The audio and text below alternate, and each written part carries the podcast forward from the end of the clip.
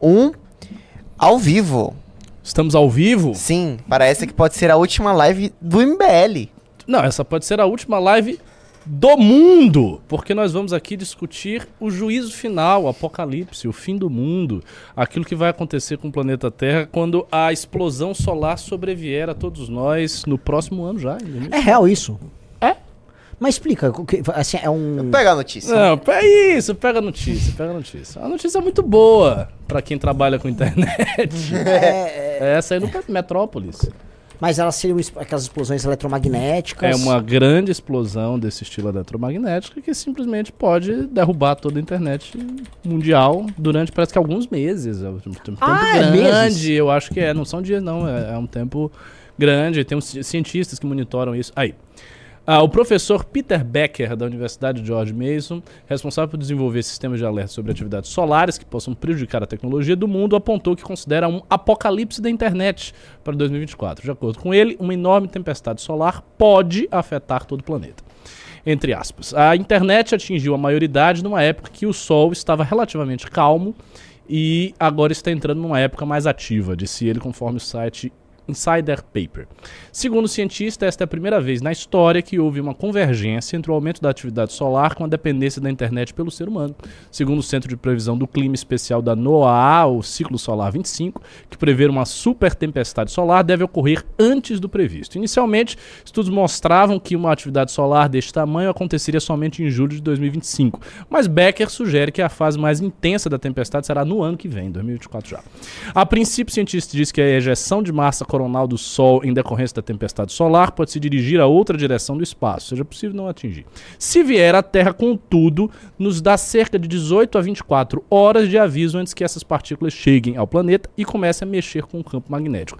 Além da internet, a rede elétrica, os cabos de fibra ótica, sistema de navegação como GPS, satélites e equipamentos de comunicação podem sofrer danos. Isso é, isso é bem grave. Nossa. Isso não é uma coisa assim, ó, vai acontecer. Não. Isso é grave. Claro, eu percebi na notícia que tá assim sempre pode, Pode, talvez, né? Vai ocorrer. E sabendo que o Metrópolis virou meio que uma choquei também. É, eles estão querendo é. uns likes. Ninguém sabe a procedência desse professor. É, é. Professor Becker, direto da Contigo, né? É, ele pode ser aquele professor maluco de Hollywood, sabe? Que sempre tem nos filmes, tem aquele professor de cabelo Ah, Ah, branco. tem o nosso. Aliens. É, e tem o nosso professor Afonso, grande terraplanista aqui brasileiro. é o professor Afonso, que foi uma vedete do olavismo durante um período. Eu me lembro, cara. Assim, o Olavo, ele se meteu num determinado momento a, a, a falar de terraplanismo, né, cara? Assim, eu acho que o, Pensa no Olavo, especula o Olavo com o pastor Sandro Rocha. Como estaria o Olavo vendo o pastor Sandro Rocha agora? Puta pergunta. Puta pergunta. O Sandro Rocha nunca fala do Olavo. Né? É... Nossa. Bela Se pergunta. tivesse vivo, o Olavo tá vivo, porque o fenômeno do Sandro Rocha é grande. Ele Cê- ia receber as coisas, ele Mas ia você acha que ele ia gostar ou não? Tua Não sei. Porque assim, você tem Não um guru. sei. É um é outro guru, Rocha. né? Um Guru, adversário. guru, guru mesmo é o, é o Sandro Rocha. Não sei. E o Sandro Rocha que andou acertando algumas coisas aí, né? Ah, Ele, é? porque na- na- no mundo dele de Nárnia, uma das coisas centrais era que o Lula, quando ganhou a eleição, ele fez um grande acordo com o narcotráfico. O narcotráfico participou das eleições. Eles eram uns ratos. Inclusive, num dos vídeos tinha uns ratos que ficavam dando numa É, mesa na pizzaria. Não é? E, inclusive, eu tava nessa reunião. Né? Então, eu tava com o Alexandre de Moraes, com o Temer e com o narcotráfico.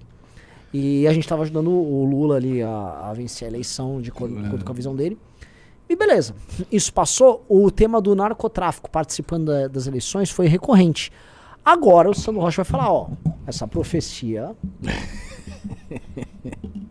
É, tá acontecendo, tá né? acontecendo. Tá acontecendo. Só que assim, ele fez umas apostas muito ousadas, né? A ideia de que o Lula vai cair, vai cair a chapa do Lula Eu e que vi. o Arthur Lira vai assumir. Eu vi. Eu acho que ele pesou um pouco a mão agora na, na aposta. É, mas eu acredito que ele não vai ser cobrado, né? Essas Não, pessoas- não é- é, é, Eu acho que as pessoas elas têm bastante elasticidade mental pra ver coisas onde não, não está lá. né? Pô, porque se os caras acreditam que o Lula é um clone, ele pode dizer o seguinte: olha, eu disse que o Arthur Lira ia mandar, o Arthur Lira está mandando. É. Nos bastidores. É, é verdade. O Lula não tem Olha, mais é poder nenhum. É diferente. O presidente de fato! É o Arthur Lira. É. Aí ele vai mudando. É, vai, vai, vai. É.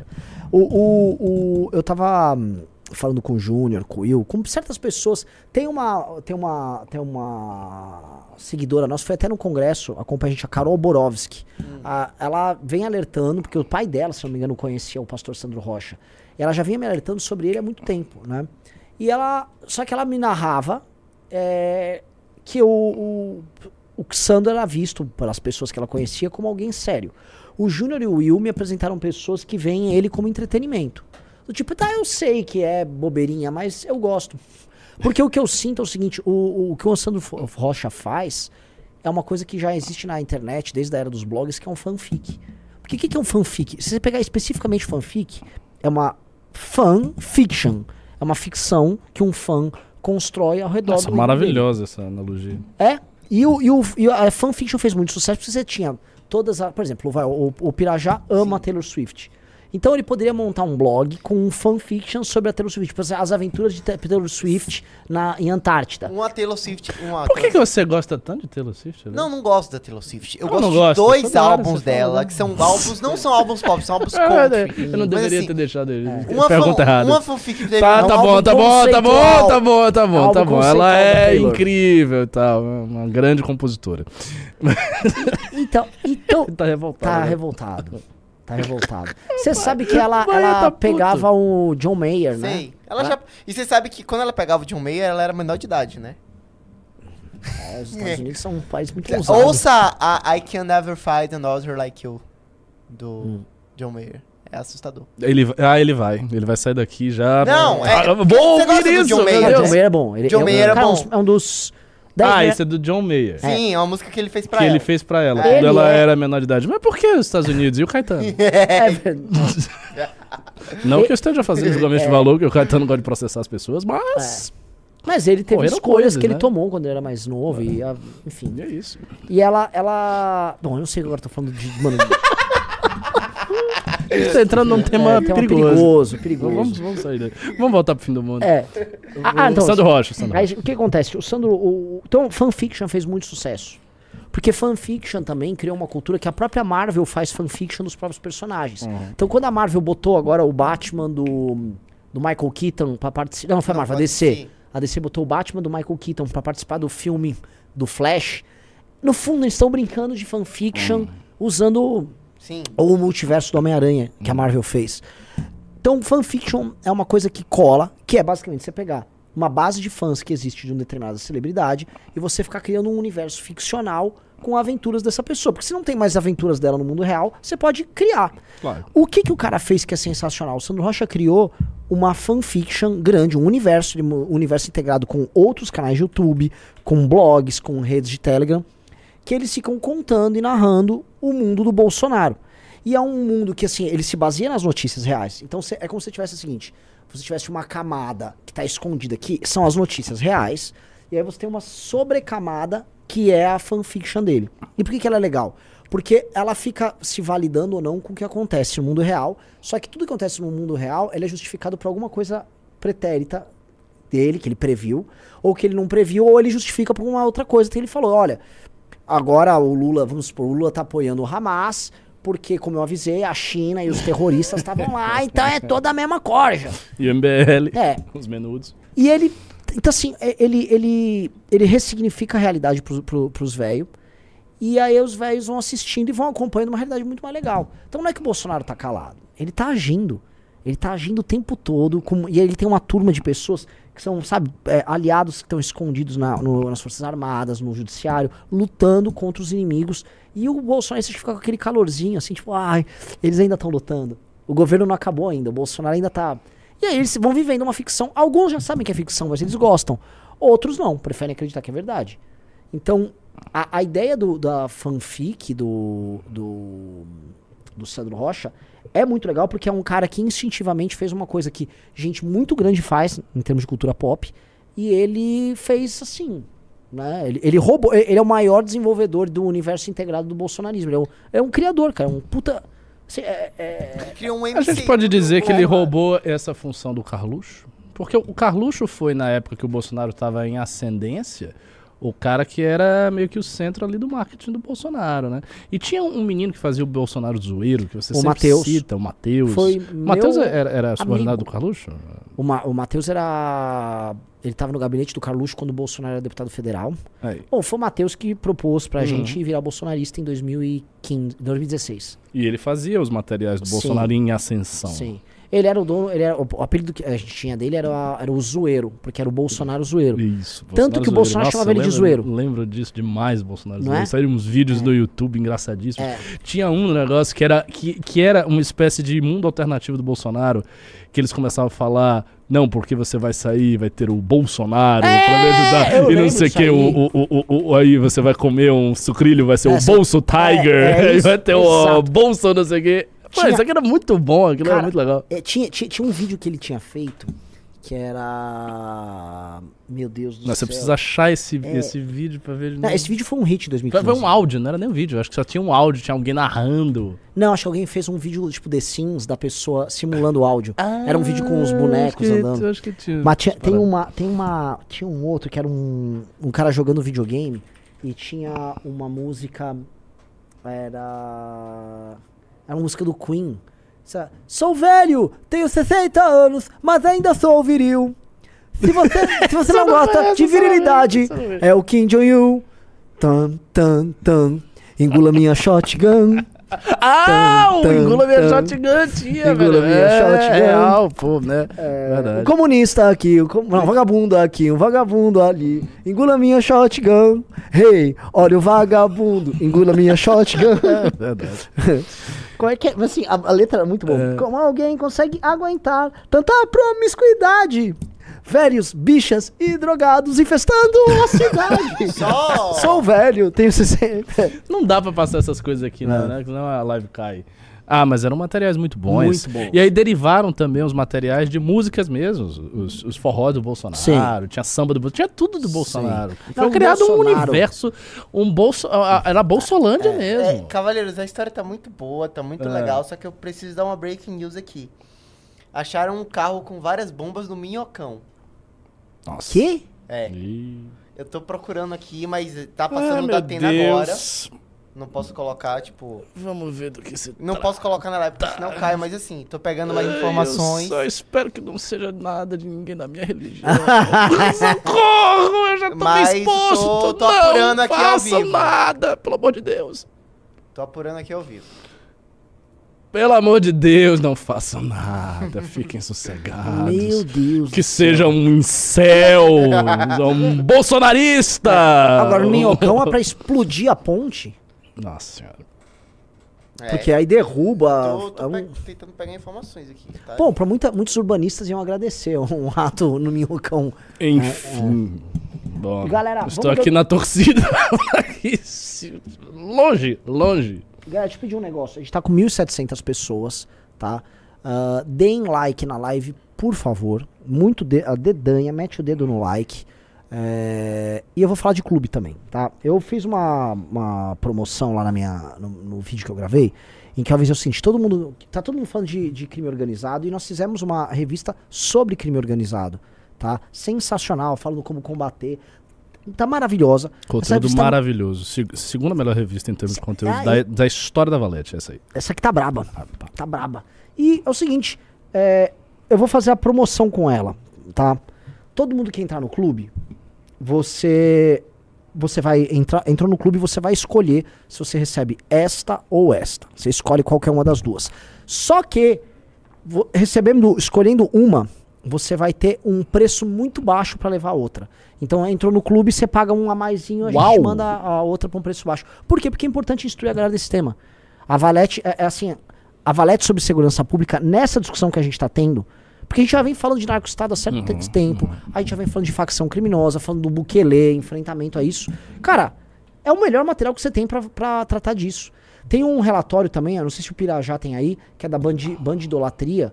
é Eu um gravei esse relatório. Muito. Em áudio? Ou Em áudio. Então, é maravilhoso esse relatório. Tá disponível pra vocês no clube também. Então, entrem no clube, cara. Você quer entender o que tá rolando? É lá. Outra coisa, os conteúdos do clube recentes estão muito bons tratando dessa, dessa confusão. A gente antecipou agora que não é só Amazonas, Essa treta aí tem, aparentemente tem ramificação em Minas, tem ramificação- na Bahia. Então, Você fala assim de outros encontros suspeitos de gente do é, PT é ou de um mesmo modus operandi. Envolvendo ONG, envolvendo é, pressão também do PT nas polícias regionais para elas não atuarem com muita ênfase. Entendeu? Então tem uma. Tem uma. Um movimento subterrâneo no sentido de proteger. Sim, e, e uma coisa do tipo, ó, ó, aqui tá pegando fogo, não, não atua tanto aqui, tenta esfriar certas as ações. Porque é natural, você imagina o seguinte, que existe uma política entre as facções. Então é natural, eventualmente, uma facção mais próxima do governo, Claro. Ela faz com que o governo, ó, não atua muito aqui, mas atua mais ali, e aí ela facilita os negócios, as operações do... E isso é legado ao Comando Vermelho, especificamente? Aparentemente, porque o Comando Vermelho voltou a expandir, né? Ele tava numa fase de, de perder espaço pro PCC no próprio Rio de Janeiro. O PCC tem o, acho que é terceiro comando que atua no Rio de Janeiro, que é um braço do Aham, PCC. aham. É tipo, o alguém falou, é tipo os Estados Unidos com a Ucrânia, né? Hum. Aí o, o, que é um braço dele que operando no Rio. E aí o PCC, agora o Comando Vermelho voltou a crescer. Tanto que aquele assassinato que teve lá, que mataram o irmão da Samia Bonfim lá no Rio, era o PCC avançando pra cima, de, era o, desculpa, o Comando Vermelho avançando pra cima de milícia. E o Comando Vermelho avançou no Nordeste pra caramba, no Norte. Então, na verdade, o Comando Vermelho tá num processo de expansão. Então, muita gente tá especulando sobre se não há uma... Como se fosse uma simbiose ali, tipo, ó... Agora, uma coisa que tem, a relação do PSOL com os caras, né? Então, é, é muito interessante essa relação, porque eu já penso em termos até um pouco geométricos, ou de, de vínculos, de correlações. Né? Se a gente pensar, por exemplo, o PCC aqui, ele tem força... A política é dita de centro, institucional tal. Eles têm- eles têm essa força.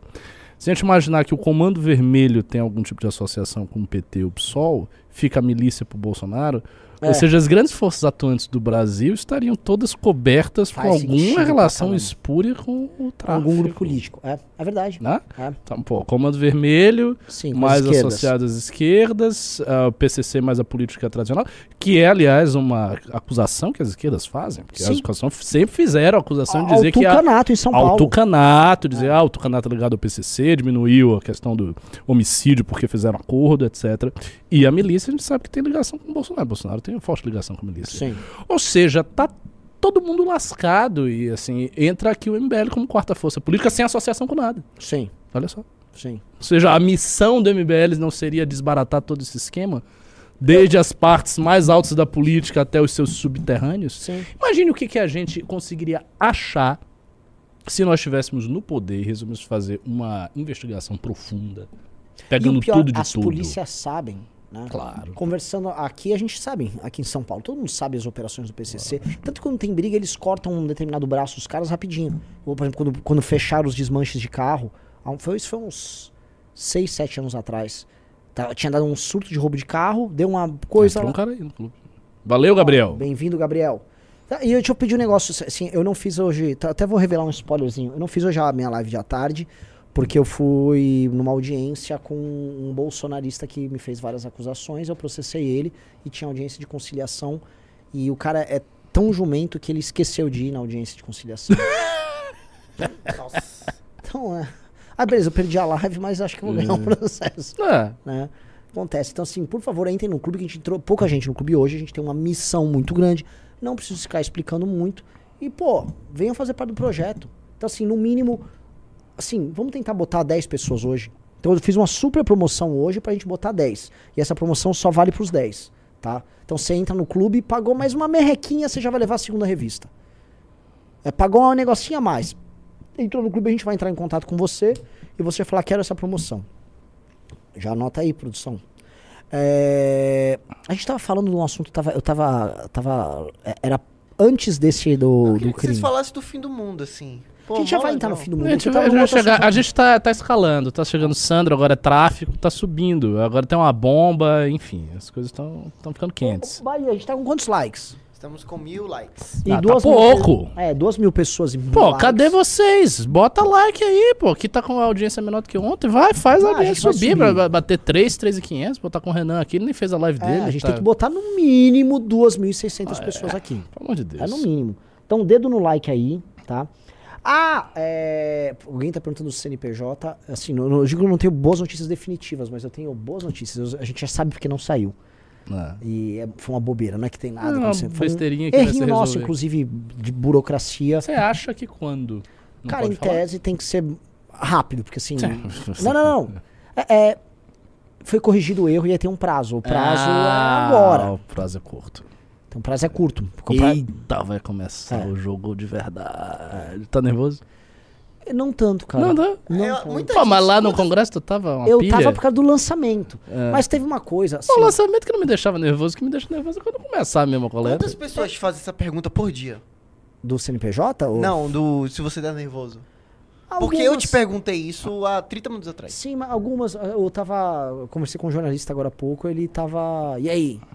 Eu falei, gozado, assim. Você sabe como eu sou ansioso. Sim. Você- eu não tô, cara. Que bom, graças eu a não Deus. tô. Porque assim, eu acompanhei muito o pré-processo, né? Que foi muito cuidadoso, Foi muito passagem. cuidadoso. Fez tudo que dá pra fazer, a galera que tá, E enfim, responsável disso. E muita gente fez teste. Então, assim, o- o- o- os testes na Bahia, os testes. Teve teste em Sergipe, teve teste em Recife, teve teste em São Paulo demais, teve teste em Minas, teve teste no Sul, teve teste em, em Goiânia. Os testes, eles deram mais ou menos os mesmos resultados. Então, pessoas diferentes em regiões diferentes, validando o mesmo tipo de resultado usando o mesmo método, tende a significar Que é universal. o método ele é, ele é aplicável em todos os lugares e que se você aplicar ele com prática vai bater. E o método diz o seguinte, que em duas horas de trabalho os caras conseguem próximo de 20 assinaturas. Então, ora, com o número de pessoas que nós temos Uhum. e o sistema de trabalho funcionando bem, acho que vai funcionar legal. Lógico que vai ter todos aqueles problemas assim. É, eu, eu imagino as primeiras assinaturas vindo com erros de Uhum. escrita. Ah, o, o corretor vai ficar chateado que a gente fala, "Ah, isso aqui não é válido, porque a gente eh, só vai aceitar assinatura válida. Vai ter as desistências que eu acho que vão ser sensíveis quando a galera começar a ter o trabalho mesmo de ir pro sol quente. Mas assim, a gente tá com muita gente que quer fazer. Então a É. gente tem uma gordura assim muito grande. É. De maneira que é realmente muito difícil. Vocês viram que tem um cara que tá essa voltando pro Brasil? Eu vi. Não, Cara, isso é Isso é, sensacional. isso é incrível. Tem um rapaz, acho que é Léo o nome dele, É, é? tipo, você tweetou, não Por foi? causa do, do- É, partido? ele, ele tá voltando, falou assim, vou voltar, vou tocar essa missão, já Uau! pro Brasil. Tem um Caramba! outro que tá indo fazer isso. Porque assim, a Muito gente tem bom, uma base hoje de militância No estrangeiro grande. é. que é, e é de outra natureza. Assim, a galera é... O- ontem nós levantamos a hashtag Fora Dino, fomos nós que levantamos. Eu vi quando o Nicolas entrou, o Nicolas entrou cinco horas depois. Uhum. É, e a gente sustentou ela em primeiro por boa parte do dia. Eu vi. É, então, sabe, foi a gente que puxou, foi... Ah, caramba, O Lucas, Lucas Lúcio. Estou voltando oficialmente pro Brasil, partindo pro... É, espero que essa aventura louca me traga as memórias inesquecíveis. Pô, muito legal. Muito Tem um legal. rapaz do Rio, cara, achei interessantíssimo o papo com ele. Deixa eu só ver aqui, estamos com 2.200 pessoas. Dedo no like aí, quero passar 2.600. Teve um garoto do Rio, ele. Eu não sei como ele conseguiu no final do evento entrar lá na área dos convidados. E ele era um Ah, garoto tava muito fácil, viu? Teve, teve uma galera que bolou aquilo ali. Ele é um cara muito peculiar, ele tinha umas. Ele era meio punk nas, nas roupas dele, assim. É um. É um tô- menino assim, tô cabeludo. lembrado, ele parece tipo. Ele é um Kurt Cobain punk. É. Com. Sabe, sei lá, com um colar cheio de espeto. É, assim, uma figura muito peculiar. E ele fez os testes, gostou dos testes de, de coleta. E. Não, não, eu, eu ia arrumar um estágio, não vou arrumar mais. Tá, já me organizei minha vida. Tantas horas eu vou pra faculdade, tantas horas eu já vou coletar. E eu vou conseguir. Eu vou trabalhar dois turnos, assim, assim, assado. O, o O cara moleque. tinha um planejamento. Planejamento de vida. E ele tava. E assim, era um misto de. Ok, isso vai me ajudar. E ok, é, esse, isso aqui, mano, uma desse, eu tô criando algo completamente novo. E é uma coisa legal, assim, a- a- o partido ele tá entregando para as pessoas que vão fundar a ideia de que eles estão realmente fundando uma parada. E assim, aí não é que a gente vai, ó, obrigado pela coleta aí. Tchau. É, não existe isso. Não vai existir isso. Contrário, a gente Esses vai caras vão- agregar as É. pessoas. exatamente. Até porque os que lutaram muito, é, não é apenas uma questão de gratidão. É Pô, são. teste. É. Você foi testado. Você, você sabe que você é, leal, que você Isso. consegue fazer trabalho duro, que Isso. você se mantém naquilo. Você não sabe se você é muito inteligente, se você for ser burro. Então, eventualmente é isso. Mas pelo menos trabalho leal. Talvez a gente precisa de operacionais o tempo todo que façam coisas desse tipo. Sim. E, e, e o caso desse cara, é assim, eu tenho dois casos muito interessantes. Um, o Juan Patrick, que vai coletar na cidade dele, é um menino de família humilde. Outro, o, tem o. Pô, esqueci agora o nome dele. O, um moleque aqui da, da periferia de São Paulo. E que me deu uma camisa de um time de futebol local. O Marcos? Marcos, doidão. Nossa, eu conheço demais. Marcos o doidão. Nossa, é simpático demais. Ele me chama de oráculo do recôncavo É. baiano. Eu conheço, Cara, ele é engraçado. o Marcos- ele vem, abraça. E, e ele é muito assim, ele é muito pró-favela, né? Ele tá Isso. assim, até porque a comunidade. Ele é pró-favela. Porque eu vou lá e vou, e vou de, distribuir quase que a palavra É. do MBL na comunidade. Aí ele é ele tem uma equipe já É. pra rodar o bairro dele, ele vai garantir as assinaturas do bairro dele. Então ele tem um perfil social específico. O Marcos é favela. Ah, Já outros meninos são, sou universitário, quero construir o sonho do partido, vou ajudar a pagar a minha mensalidade da faculdade, com isso aqui. Então, são vários perfis sociais muito, muito diferentes e atuando. E sabe o que é legal? Quando eles estão na mesma equipe. Então, todas aquelas, sabe aquelas fantasias é, de integração que a esquerda fala em ter e tal, a gente tá começando a ter no mundo real. No mundo real. Tem até um rapaz no Twitter, ele é. eu Não sei se ele é de Costa do. de Cabo Verde. Ele é algum, de algum país africano lu- lusófono, mas ele mora em Paris. Ele é um twitteiro do MBL, assim, bem ativo. E ele falou: Ah, eu gosto do MBL porque, cara, cada vez mais as imagens que eu vejo é de uma galera diferente, tá ligado? E isso mudou. Eu- a gente já tinha percebido isso em 2021, mas hoje tá muito claro. Hoje o MBL é um movimento majoritariamente pardo. É, Sim. é pardo. Ele é ainda é um pardo movimento- de classe média baixa. Isso. Tanto que é difícil vender produto pra galera do MBL. É, né? a galera quebrada. Quebrada, Quando a gente tenta galera. vender, pô, não dá e tal, É. não sei o quê. E aí, nisso, eu acho que, pô, o, o extrato social e geracional nosso é de uma galera que quer construir uma coisa nova. Então é natural que essa galera construa um partido. E acho que isso a gente tá entregando pra galera, tipo, ó, a missão da tua geração. Então, acha- parece que a gente tá fazendo meio que tudo certo na hora certa, as coisas estão. Você acha que esse lance da mudança de público, porque, por exemplo, eu, eu sou um cara branco da classe média de Salvador, e eu era... Mas você não é rico. Você Não, não é rico. não, e eu era, uma, eu- assim, eu era muito chegado a... Sempre fui muito chega- chegado à linguagem bolsonarista e tal, e eu me frustrei com esse pessoal. Você acha que essa, esse novo público, ele vê no MBL, tipo, uma última chance? Não, muitos usam esse argumento. Muita gente. O argumento, muita tipo, vocês são a única coisa que me sobrou pra Ah, acreditar no. Brasil. É isso. Mas tem uma- um elemento nisso que, assim, nós somos da geração deles. Então, a gente também fala pro, pro tipo de visão deles. Porque o bolsonarismo tem uma parada. É, realmente é muito difícil você ver um jovem é, mais humilde bolsonarista. Tirando o evangélico. Eu concordo plenamente, mas eu diria que isso tem um corte de tempo. Porque o bolsonarismo já teve jovens. Mas porque ele foi esse cara nosso. Esse- ele foi esse cara. Exatamente. O bolsonarismo já teve os Ele foi essa esperança. Quando tava. Mano, o Bolsonaro era um fenômeno. Cara, os meus É, amigos, todo mundo era um meme do Bolsonaro. Bolsonaro com a arminha. Era engra... uma coisa. O Bolsonaro. A gente tava comentando dos, dos, dos Os materiais. Era cool, Era era legal. engraçado. Era um negócio engraçado, era disruptivo, era agressivo, num sentido bom, porque você podia meter o dedo na cara de todo mundo e tal. E isso simplesmente se dissipou total. Ficou uma coisa de velho. Isso é uma coisa de velho. Não, virou, virou uma linguagem diferente. Virou uma linguagem cansada e virou uma linguagem é, de um cinismo monumental. Por exemplo, eu vi lá, o- acho que vocês reagiram à tarde, o, tem, aqui, tem um perfil de um, de um gordo gamer é, que fica atacando mentindo na cara dura. Tipo, tipo, ontem a gente puxou a hashtag do Dino, o Kim pediu impeachment, Kim fez a convocação do Dino. A gente fez todo o trabalho político de oposição, foi tocado por nós. Aí o cara pegou um vídeo que o Arthur gravou no dia seguinte, anterior, que sai de manhã no canal dele, e um vídeo que o Nando Moura gravou no dia anterior e soltou de manhã, que era sobre a Ana Hickman. Ah, eu vi isso. Aí eles, ah, a Globo brifou eles. Eu vi isso. É assim, é uma coisa muito cínica, porque se a pessoa vê, ela sabe que não é verdade. Chester, o cara, né? É Chester, não é? Chife, é, uma, é uma go- chife, é é uma um gordo assim. patético Não, que fica fazendo piada nazista por aí. É. Tanto que ele foi derrubado. Assim, Nossa, ele faz filhos nazistas? faz, faz. Eu, Não, eu não falo desse cara. Esse cara é irrelevante. É irrelevante. Tá, ok, Mas beleza, assim, tá, mas é que esquece. tem, um, tem uma gordosfera. Tem uns incéis. Uma galera em céu. Tem uma gordosfera em céu. Que não consegue dar, Gordosfera dar match, no, match no Tinder. É isso. Gordosfera Gordosfera anti-MBL é muito Que eu reparo que tudo que a gente posta fica esses caras falando, mas tudo bem, nem vale a pena bloquear, deixa a gordosfera rodar, porque é importante ter Ah, isso. A gente tem os nossos influenciadores gordos, operadores gordos também. Qual é o problema? Não, mas assim, gordo. Nossos gordos respeita. Você não, mas É tem o que no- Renato, no, tem o caso Will. deles, assim, é, é, nem todo gordo, mas É. gordo. Não, assim, se- Entendeu? Se, É, esses, se esses gordos bolsonaristas fossem que nem o Will Balada, o problema tava Não, resolvido. não, assim. certamente eles não O Balada são. Eles, viciado eles, em eles não têm a, eles A não balada, têm a, a meu balada viver. E aí a gordosfera É, é, a mente num gordosfera é- cinismo que é, doentio. Igual o Kim Paim. Kim Paim falou que nós somos brifados pela Globo pra, pra não falar do Flávio Dino. A gente arregaçou o Flávio Dino. Tem um zoom que a gente vai tomar processo do Flávio Dino. Então, assim, como é que é? Sabe, a gente combinou com a Globo e o Flávio Dino quer processar a gente. Cada.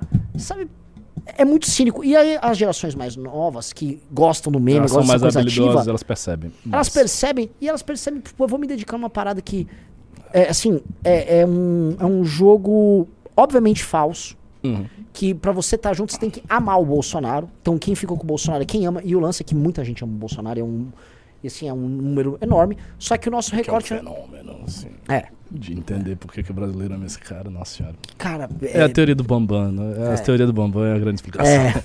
Ele é, o Bambam, só pode. Cara, assim, eu. Puta, assim, tá, tá, tá, tá legal a live hoje que a gente tá no, Sim, no free sim, flow sim. e tá indo bem. Igual a do Arthur. Sexta. Acho que a gente tem que fazer mais lives assim. Sim. A, a gente chegou. Eu, bom, você viu o ataque que a Amanda sofreu? Eu fiquei Vi. num. num. Eu, eu realmente não tenho vida pessoal, né?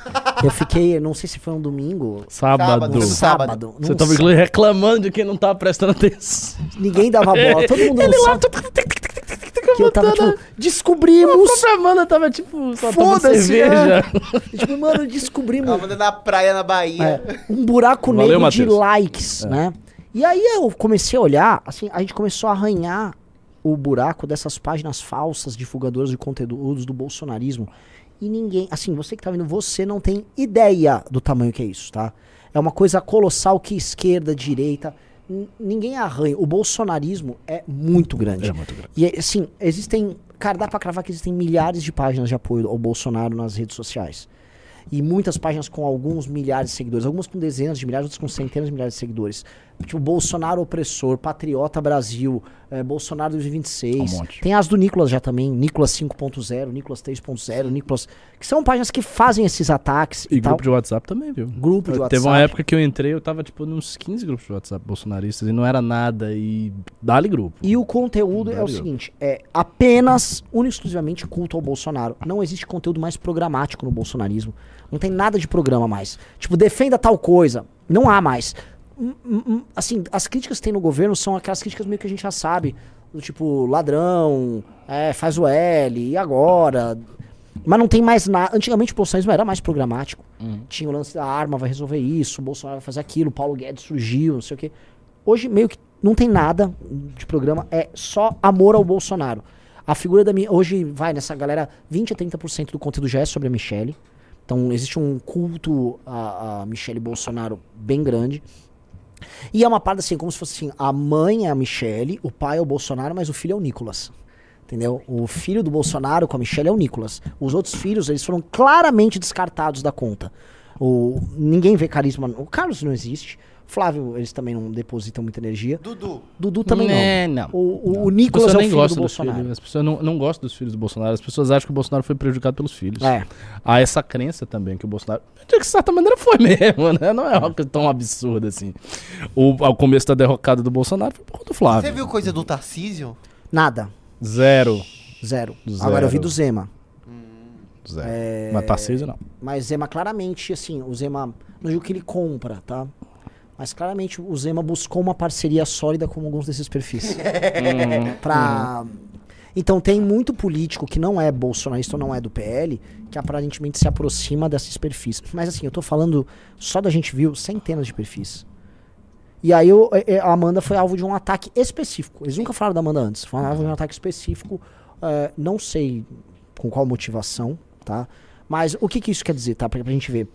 É, existe uma bolha de milhões de brasileiros, são muitos milhões de brasileiros, que a única coisa que eles querem fazer é amar o Bolsonaro. E, Ricardo, assim, essa é a real. Não é mais. Não Eu tem programa. É amor, cara. É amor puro e simples. Eles querem ficar assim, pô, me dá um conteúdo pra eu saber se o Bolsonaro tá bem. Ah, e eu acho que assim, isso já foi constituído e é uma das maiores traições intelectuais do- de qualquer projeto de direito pelo próprio Olavo de Carvalho. Hum. Quando ele falou com todas as letras, não interessa ideias, não tem isso, não tem essa conversa, não. É, é apoiar Bolsonaro, direita, apoiar Bolsonaro. Ideia, esquece isso, é apoiar Bolsonaro. Ele disse com todas as letras isso aí. É. Todas as letras. E desde então a coisa ficou cada vez mais explícita e descarada. Sim. é apoiar Bolsonaro, é isso que interessa. Sim. É isso que importa. E ele. E ele.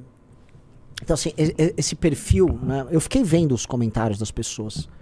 É, é um perfil, assim, tem um perfil feminino um recorte feminino muito grande, assim, praticamente 50%, só que todas mulheres 40 a mais. né? Então, acho que uma mulher casada 40 a mais, ela invariavelmente, especialmente centro-sul, bolsonarista. Sim, mulheres de classe média, vai, mulheres de classe Sim, média sim. Mulheres brancas, de classe média, branca, acima É. de 40 anos. Todas elas adoram é, Bolsonaro. É, Bolsonaro, Bolsonaro, É, Os comentários todos muito toscos também, então tem uma coisa, tem uma tosquice intrínseca nisso.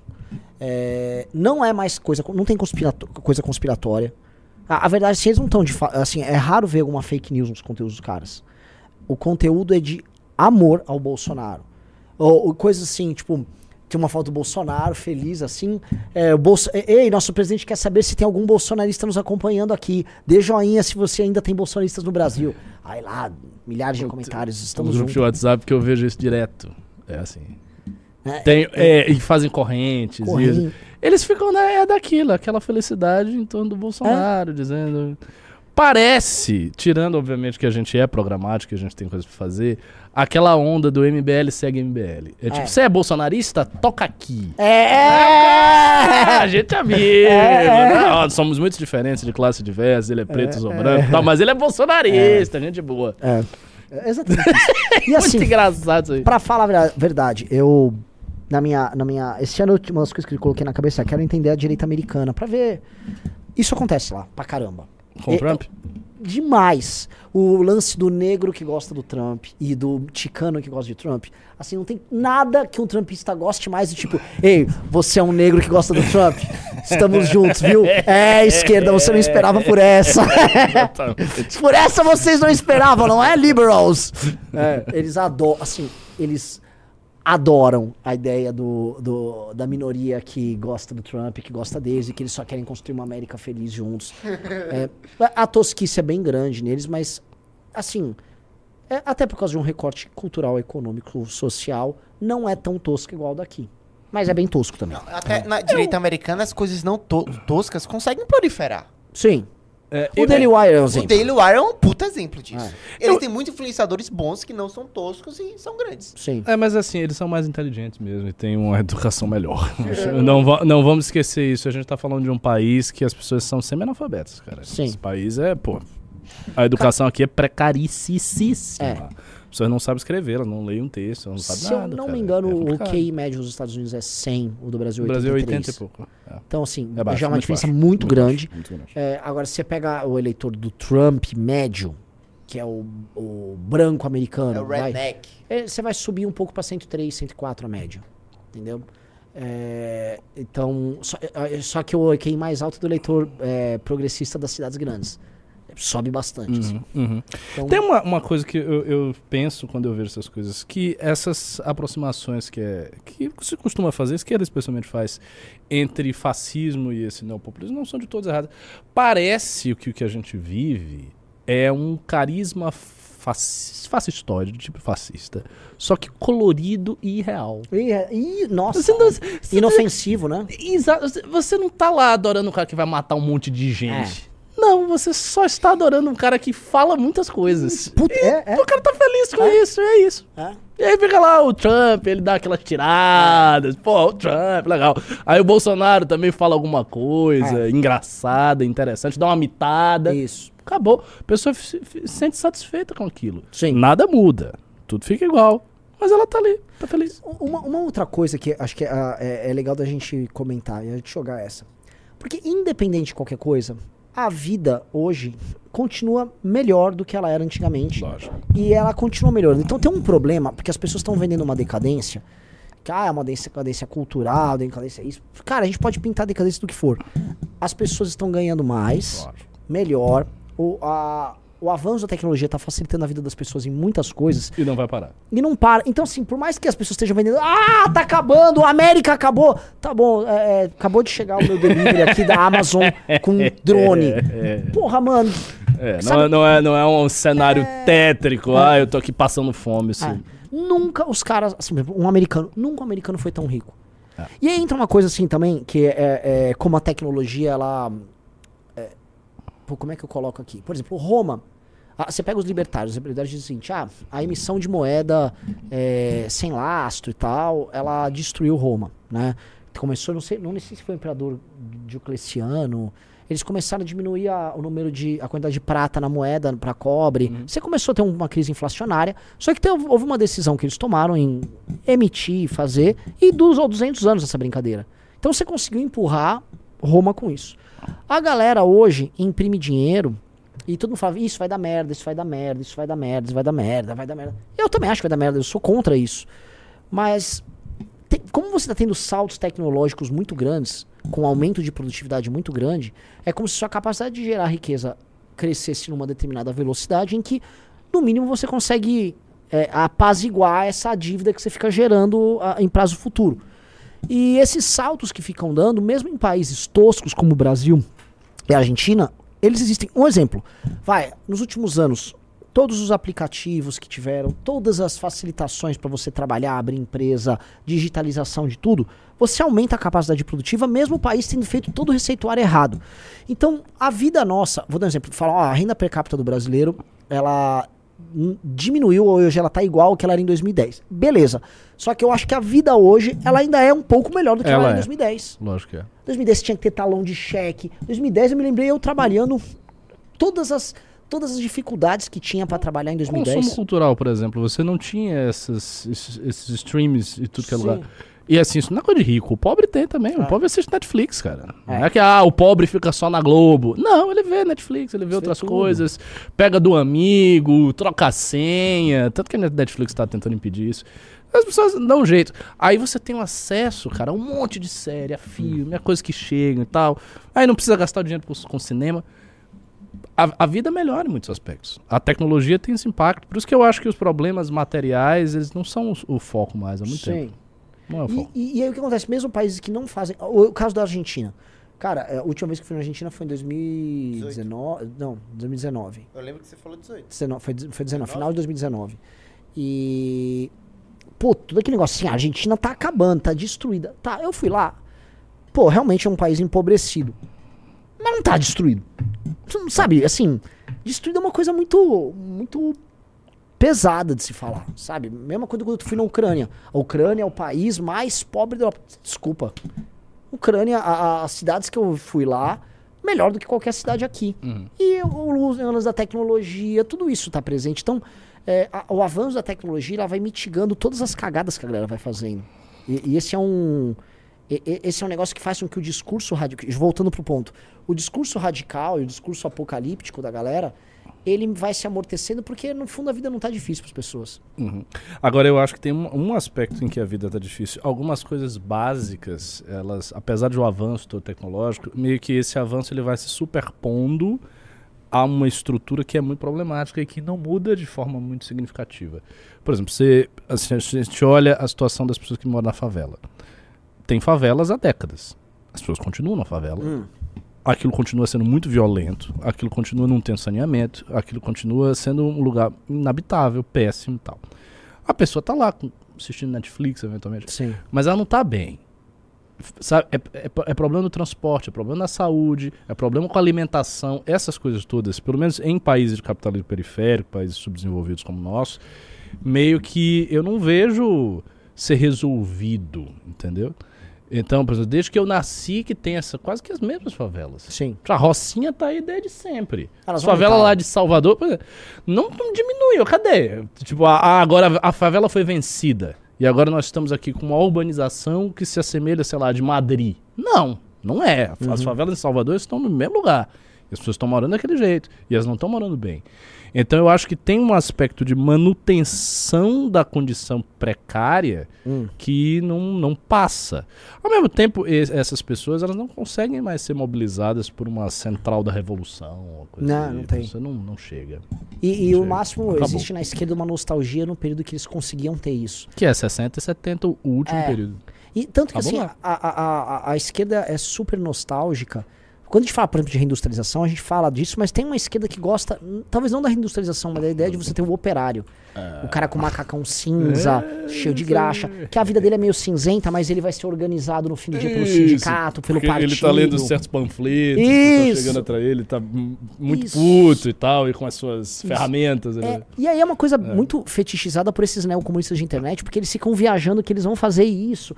E nem, nem tem mais Não isso. tá rolando. Não tá rolando. Ho- Hoje, inclusive, esse operário, ele, a vida dele é bem ok. E ele é super conservador. É super conservador. O operário, mano, não tá nessa vibe. Então, né, meio que. Meio que essa, essa bagaça passou. Mas eu- isso é uma coisa que é- você falou que é, que é verdadeira. Por mais que, vai, esse favelado, a vida dele não esteja pior do que ela era há 10 anos. Mas ele não saiu da favela. mas ele não saiu. É. E aí entra os problemas. Por exemplo, a China. A China teve vai, uma migração de, sei lá, centenas de milhões de pessoas do campo para a cidade nos últimos 20 anos. E não tem favela lá. Eles conseguiram. Porque é diferente, assim, a Índia tem favela pra caramba. tem favela. A China, ela realmente ela foi lá, não. Investimento maciço em infraestrutura. O que você tem, assim, pra você investir em infraestrutura, você tem que ter um sistema econômico forte, capacidade de poupança, capacidade de investimento e execução do investimento pra você conseguir atender isso. Aqui não tem. Eu acho que isso aí, pra mim, é a pauta mais importante do Brasil. É, Não tem nada mais total. importante. Porque, é, veja, se você resolve isso, cara, você resolve quase que tudo. Você resolve boa parte do problema da própria segurança É. pública. Aí você tem uma solução, porque a esquerda sempre é crítica às soluções que, enfim, envolvem repressão. A gente não, porque a gente entende que, pô, tem um cidadão honesto aqui que ele tá com uma arma na cabeça de um bandido, o bandido tem que ser reprimido. Beleza. Mas com uma solução em que você tire as pessoas desta desse habitat, que é um, que é um habitat degradante, você melhora muito a situação da criminalidade. Diminui muito os- o- as taxas de criminalidade, você resolve problemas de alimentação, você resolve problemas de saúde. Você, des, você dessobrecarrega, você tira a sobrecarga do sistema de saúde. Por que, que o sistema de saúde é tão sobrecarregado? Em parte porque a gente não tem medicina preventiva e porque as pessoas vivem em condições ruins, condições sanitárias ruins. Então, assim, você resolve muito. Agora, como é que dá pra fazer, né? Essa é. É. Esse é um trabalho hercúleo para o qual a gente teria que se preparar mesmo. A gente tem que se preparar para isso. E meio que assim, nesse ponto a gente tá fazendo a lição de casa toda errada. Porque tem uma coisa que o Brasil não tem a capacidade de investimento. E, Nem poupança. E nem poupança. Nem e as pessoas não estão. Disso. Assim, a, a- o lance é a pessoa para dar um salto de não vou morar mais num barraco. É difícil para ela. Lógico. É muito difícil para ela. E o Estado, para fazer um programa, ele não tem grana. Não tem graça. E tem uma coisa, eu tava falando com o Kim, o Kim apareceu na minha live anteontem. Ou foi ontem? Anteontem. anteontem. Que sabe qual é a parada? Eu falei, Kim, a gente não consegue entregar uma obra no Brasil. É porque entregar uma obra parece que virou uma coisa. E não era assim. Que tem uma parada. O Brasil entregava obra até os anos 70. Hoje Ah, não consegue mais O entregar Maluf obra. não fez a estrutura de toda essa cidade aqui? Cara, o, o- o Maluf realmente entregava as obras. Ele roubava lá e tal, a mas as CM é a mesma saíam. coisa, ele É, entregava a obra. a linha verde, mano, toda vez que eu vou pra Aracaju, meu pai fala: Foi a CM que fez. É, não tem mais essas grandes obras Não no tem. Brasil. Acabou tudo. Nenhuma. Assim, tempo. pra, pra fazer um, um- uma droga de um monotrilho ligando ali o, Cara, monto, começaram essa obra acho que em 2010. Era um monotrilho pra ligar vai, o estado do Morumbi ao, ao aeroporto de Congonhas. Era pra Copa de 2014. A gente vai. Ano que vem, 2024, a obra não tá pronta. E nem tem sinal de tá pronta. Não tem assim, ah, ela vai voltar. Tem nada. Uma bosta nenhuma. Você acha que se deve aqui? É um misto de corrupção, legislação bizarra, licenciamento ambiental, é, qualquer coisa é, é Ministério Público interferindo. É, é- é um, é um mix. Agora, sim, não deveria ser tão difícil, porque a gente não consegue entregar infraestrutura. E, aí, e, de fato, o Brasil precisa de infraestrutura. Infraestrutura é investimento na veia que aumenta a capacidade produtiva. Então, cara, esse é um gargalo absurdo que precisa ser resolvido. Ah, É um gargalo monumental e não resolve. Então, obra é uma coisa que não se entrega mais no Brasil. Então, as cidades ficam permanentemente com canteiro. Eu tava em Cuiabá, tinha uma obra numa das vindas principais de Cuiabá, ela nunca termina, ela tava, sei lá, uma década também. Uma obra, obra idiota. O Kim gravou um vídeo aqui na Avenida Santo Amaro de uma obra que era para inaugurar agora, mas o prefeito, por coincidência, vai inaugurar só em setembro do ano que vem, às vésperas da eleição. Filha da puta. Mas assim, também acho que se bobear não é só oportunismo do cara, é. A dificuldade consegue. inerente ao sistema mesmo. É. E um, um chinês não tem esse problema. Mas não é só um chinês, é qualquer lugar não tem. É. Eu tava com o Beraldo nos Estados Unidos e a, a velocidade com que entrega a obra. O, o, o Beraldo tá mostrando umas coisas assim. Você recebe o. O cidadão pode acompanhar. O calendário de obras e investimentos viários do estado da Flórida. Então eles já sabem todas as obras que vão ter ali pra frente e elas já vão contratadas e elas já são feitas e a coisa vai se nem acompanha. Porque a coisa tá andando. Então, é, eles conseguem. Como é que a gente não consegue entregar, cara? A gente não Tem, consegue. inco- inclusive, uma, uma vitalidade econômica que isso gera, uma vitalidade de coisas a- aparecendo. Parece que É. as coisas estão sendo construídas. É, tá tudo se renovando. Tá tudo se renovando permanentemente. E a gente não consegue, cara. E assim, você foi pra Europa, por mais que é um con- continente com economia mais deprimida, tá rolando. A investimento em infraestrutura, troca de infraestrutura velha por infraestrutura nova o tempo todo. A nossa infraestrutura é velha. Né? A, no- a nossa infra, infra ela, ela. é- Você vê os aeroportos ficando velhos, você vê as, as instalações, a estrada ficando velha, tudo vai ficando velho. A gente não consegue renovar a instalação. Uma escola nossa que foi feita nos anos 60, ela continua igual e velha. Então tudo nosso tá velho. E se você não consegue investir em infra, você não. Você, né, você vai meio que morrendo. A Argentina é isso. Eu, ia, eu ia chegar nesse ponto. A Argentina é parecido com isso. Né? Na Argentina, é tudo na Argentina é uma infra velha. Quer ver uma cidade que é assim, Porto Alegre? Porto Alegre, meio que assim, você, você, é, ela era Porto Alegre e Curitiba meio que, ah, qual é a maior cidade do sul? Hoje Curitiba é bem maior. Agora você vai em Curitiba, é uma cidade nova. Você vai em Porto Alegre, uma cidade velha. Porto Alegre é uma cidade que tá cansada. Ela é uma Buenos Aires mais, menos glamurosa. É, é falta de, sabe, não tem, não tem, não tem dinheiro rodando pra você. Derruba esse prédio, faz aquele prédio novo. Mas eu também não sei, assim, eu não, eu, eu não sei explicar é, essa questão, porque é uma coisa básica construir, né? Não é nenhuma tecnologia. Não tem nada especial. Tenta achar vídeo de, da, lá, lá de Ruanda, da capital de Ruanda. É que isso, é uma, é- isso é, um- é uma vergonha pra gente. Ruanda foi um lugar que teve genocídio. Ruanda, Sim. Ruanda entrou um cara aí, um. Não sei exatamente a, a categoria democrática dele. Mas entrou um cara aí que meteu lei e ordem, fe- teve uma ideia, ele fechou com um. Tá no ar? Isso aí Não, é, isso é Angola. Luanda. Luanda. Ah, tá.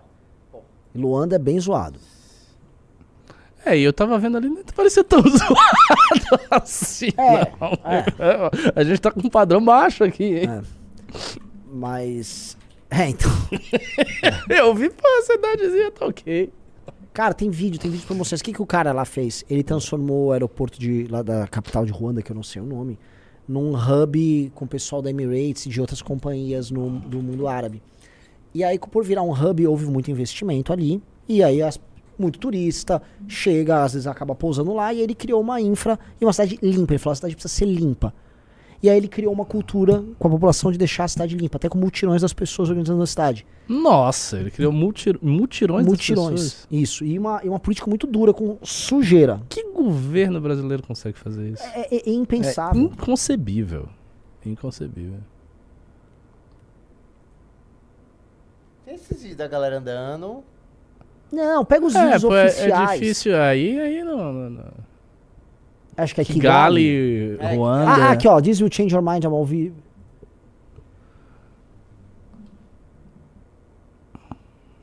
Aqui a gente tá falando, cara, de Ruanda. Ruanda teve um genocídio. Eu sei, É, sei, era, teve assim, um lugar que as pessoas usavam um exemplo de, tipo, ah, o inferno na Terra. os Tutsis e os, os, os outros. Nossa, E o que acontece?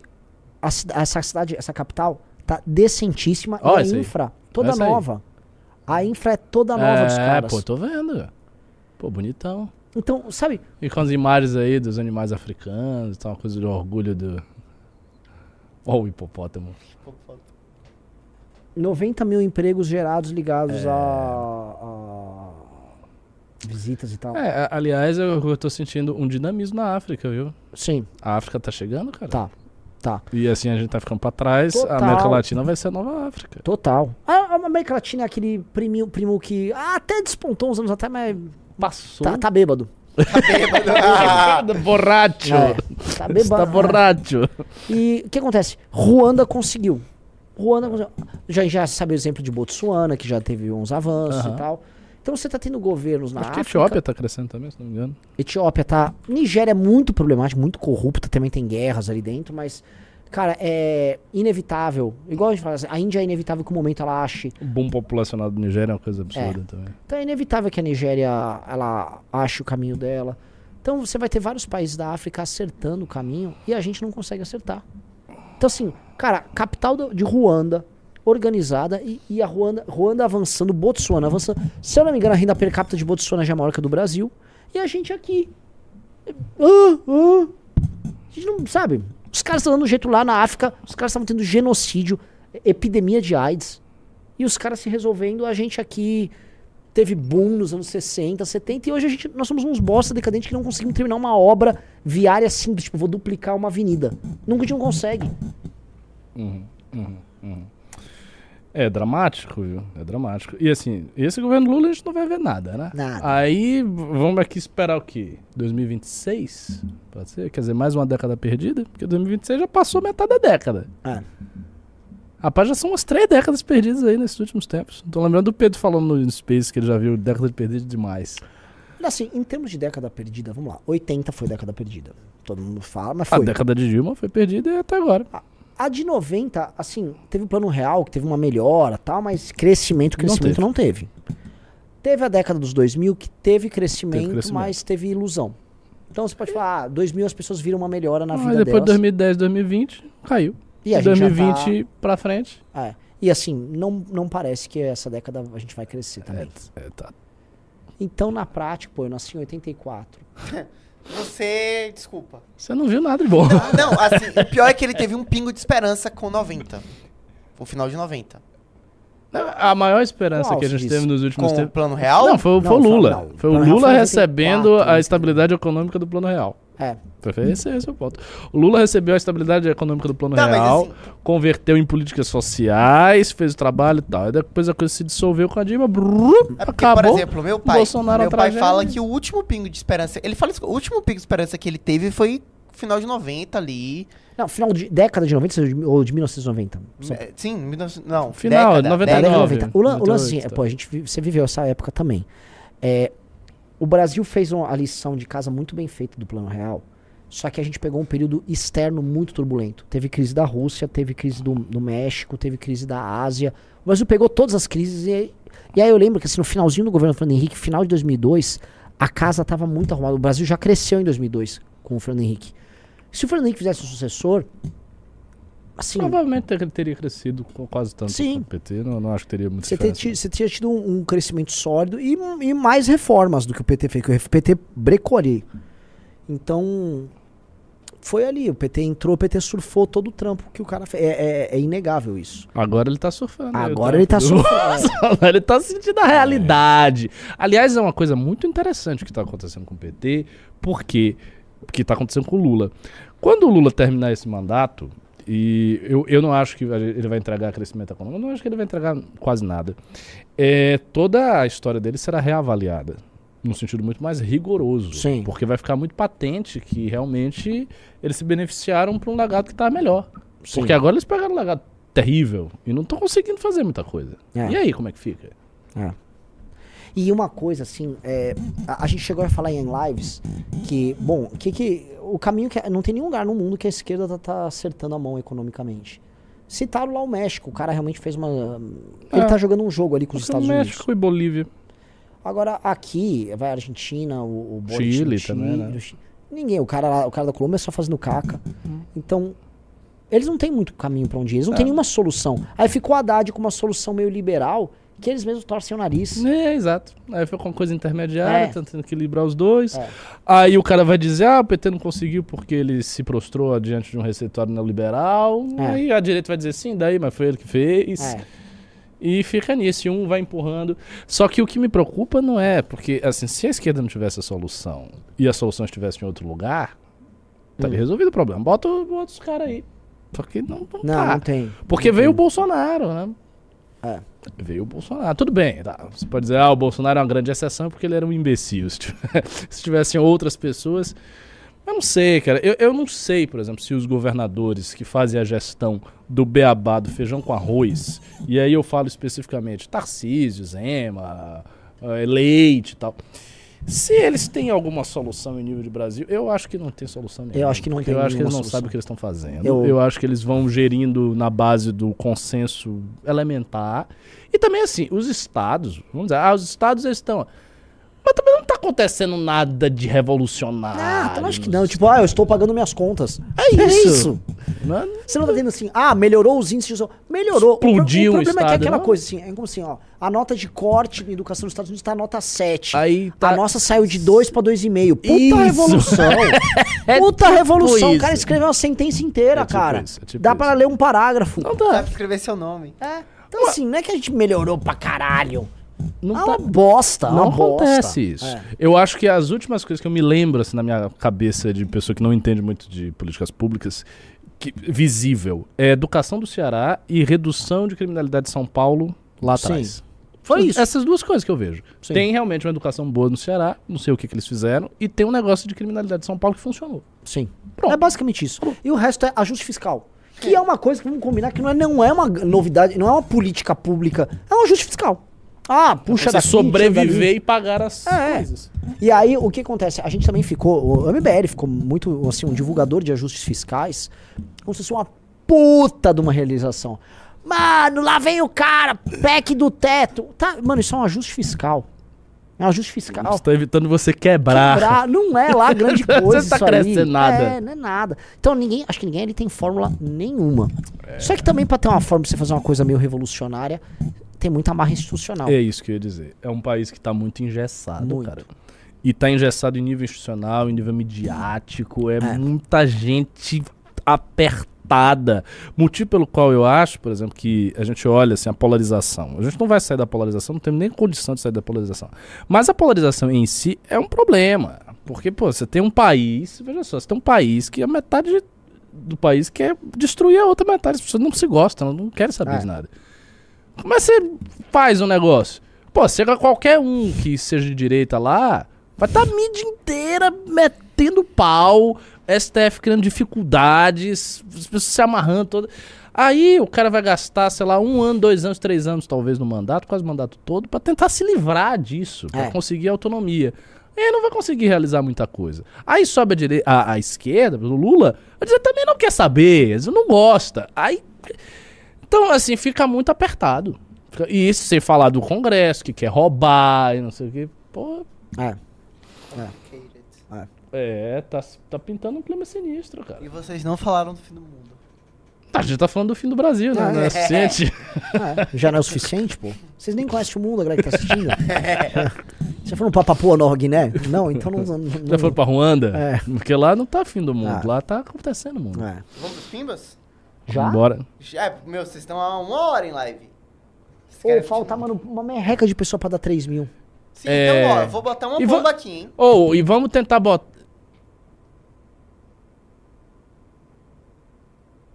Cheguei a ver. o- Fiquei em silêncio aqui, você disse bomba, eu me assustei um pouco. Deixa eu ver. Ó, Luciane Barbosa Fa- Farias, mais conhecida como a dama do tráfico no Amazonas, afirmou nessa terça. Eu acho maravilhoso, porque você olha a cara dela, a última coisa que ela parece é uma dama.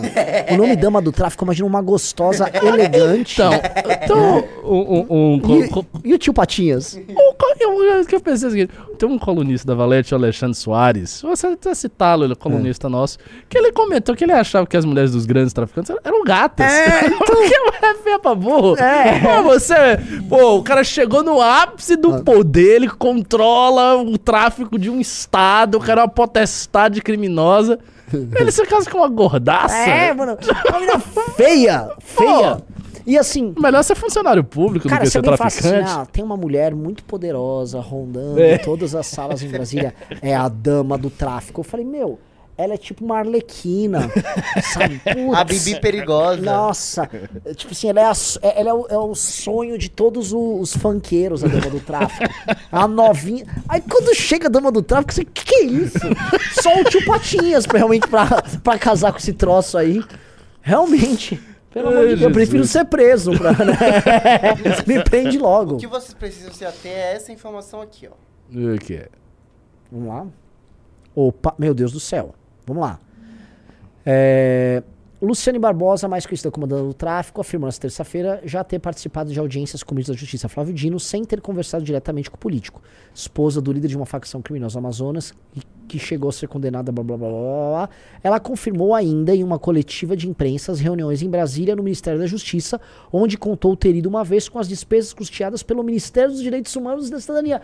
Parabéns, Silvio Almeida! Ê, o Ministério dos Direitos dos Manos, como a galera diz. É, isso mesmo, né? Eu, eu- olha, eu vou te falar, ontem eu postei assim, né? Impressionante que falou em direitos humanos é ajudar traficante. eu vi uma galera comentando com raiva. com raiva. Ah, que um cara absurdo. é o Jefferson, que ele é um cara que é um ativista de direitos humanos que estudou comigo na faculdade. E ele botou assim, ele falou assim: "É real isso, Renan?" Tipo assim, tipo, é sério, Renan? Tipo, assim, você chegou nesse ponto. Mas aí eu vou falar igual eles falam. Nem todo ativi- ativista de direitos humanos. Mas é sempre um um- ativista de direitos humanos. Ah, qual é?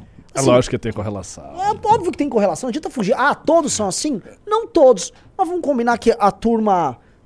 Um, dinheiro gringo que vai pra todas essas ONGs. Esse dinheiro gringo também vai pro PSOL. Aí você pega agora a relação do PSOL com o tráfico. Porque mais do que a relação do Dino, ou mais do que a relação do próprio PT, é a relação com o PSOL.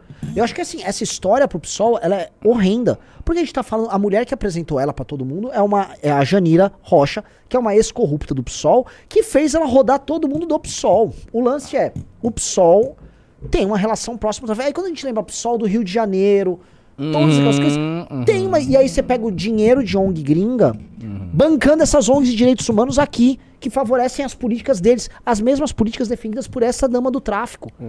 Então, vai falar que não tem relação? Desculpa, antigamente a gente falava, ah, vocês defendem bandido. Agora é diferente de defender bandido. Vocês têm relações comerciais com bandido. Então, ONG de direito humano, nem toda, mas sempre uma ONG de direitos humanos.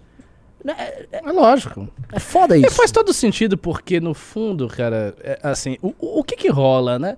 Como a- os- as facções criminosas, elas são grandes empresas do tráfico, empresas da criminalidade, elas têm- sempre terão seu departamento para resolver os problemas dos presos. O PCC tem isso, o Comando Vermelho também tem. Então é muito natural que eles criem ONGs, que eles criem associações, que eles criem Óbvio. instituições. E aí você pega toda essa capilaridade, vai ter relação com quem? Com a direita evangélica ou com o PSOL? É óbvio. É óbvio. E aí, a, a coisa que é muito perigosa que é o seguinte: ela teve no Ministério dos Direitos Humanos, cuja pauta a partir de julho foi a turnê do Silvio Almeida tratando de violações de direitos humanos em presídio. Eu lembro disso. E ela teve no secretário rela- relacionado à, pasta- à questão prisional do Flávio Dino. É, parece que há uma política, não sabemos qual, muito ativa de toda essa turma na questão prisional. E aparentemente essa política deve interessar ao Comando Vermelho, que Claro opera que de lá. interessa. Opera de lá. Então, sabe? Sim, o Silvio Almeida de novo desapareceu. Ele tomou aquela. Ele deve estar visi- visitando alguma violação de direitos humanos na É o Suíça novamente. magos, né? É. Ele sumiu, mas essa merda caiu no colo dele. Muito louco isso aí. Muito louco. Porque se, ela, se o- a grana dela foi custeada e ninguém até agora sabe quem é ela. É. Assim, é impressionante. Ninguém sabe quem é a mulher. Não, isso, é, isso é uma mentira descarada, né? Pô, É. isso- É impossível você ter uma audiência com qualquer pessoa da Óbvio. alta política, você não sabe quem é. É óbvio. Chega assim, ó, tem uma pessoa que é aleatória, ele quer te encontrar pra discutir coisas. É, galera. É brabo. Então vamos pimbas aí. Ó, pe- pena que foi só três clubes, galera.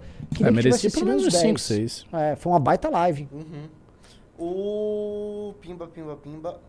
O Henrique mandou 10,90. Renan preguiçoso fica faltando as lives. Não, não é preguiçoso, foi uma audiência, pô. Ele, ele complo- completa com 27 reais. Renan já, já não fez live na segunda pra jogar bola e ainda faltou hoje. Eita, cara, cobrança aí, Se que justifique o aí pro- patronato. pro- Eu público. fu- Eu fui hoje numa audiência. Não queria ter ido, mas tinha que E ir. segunda?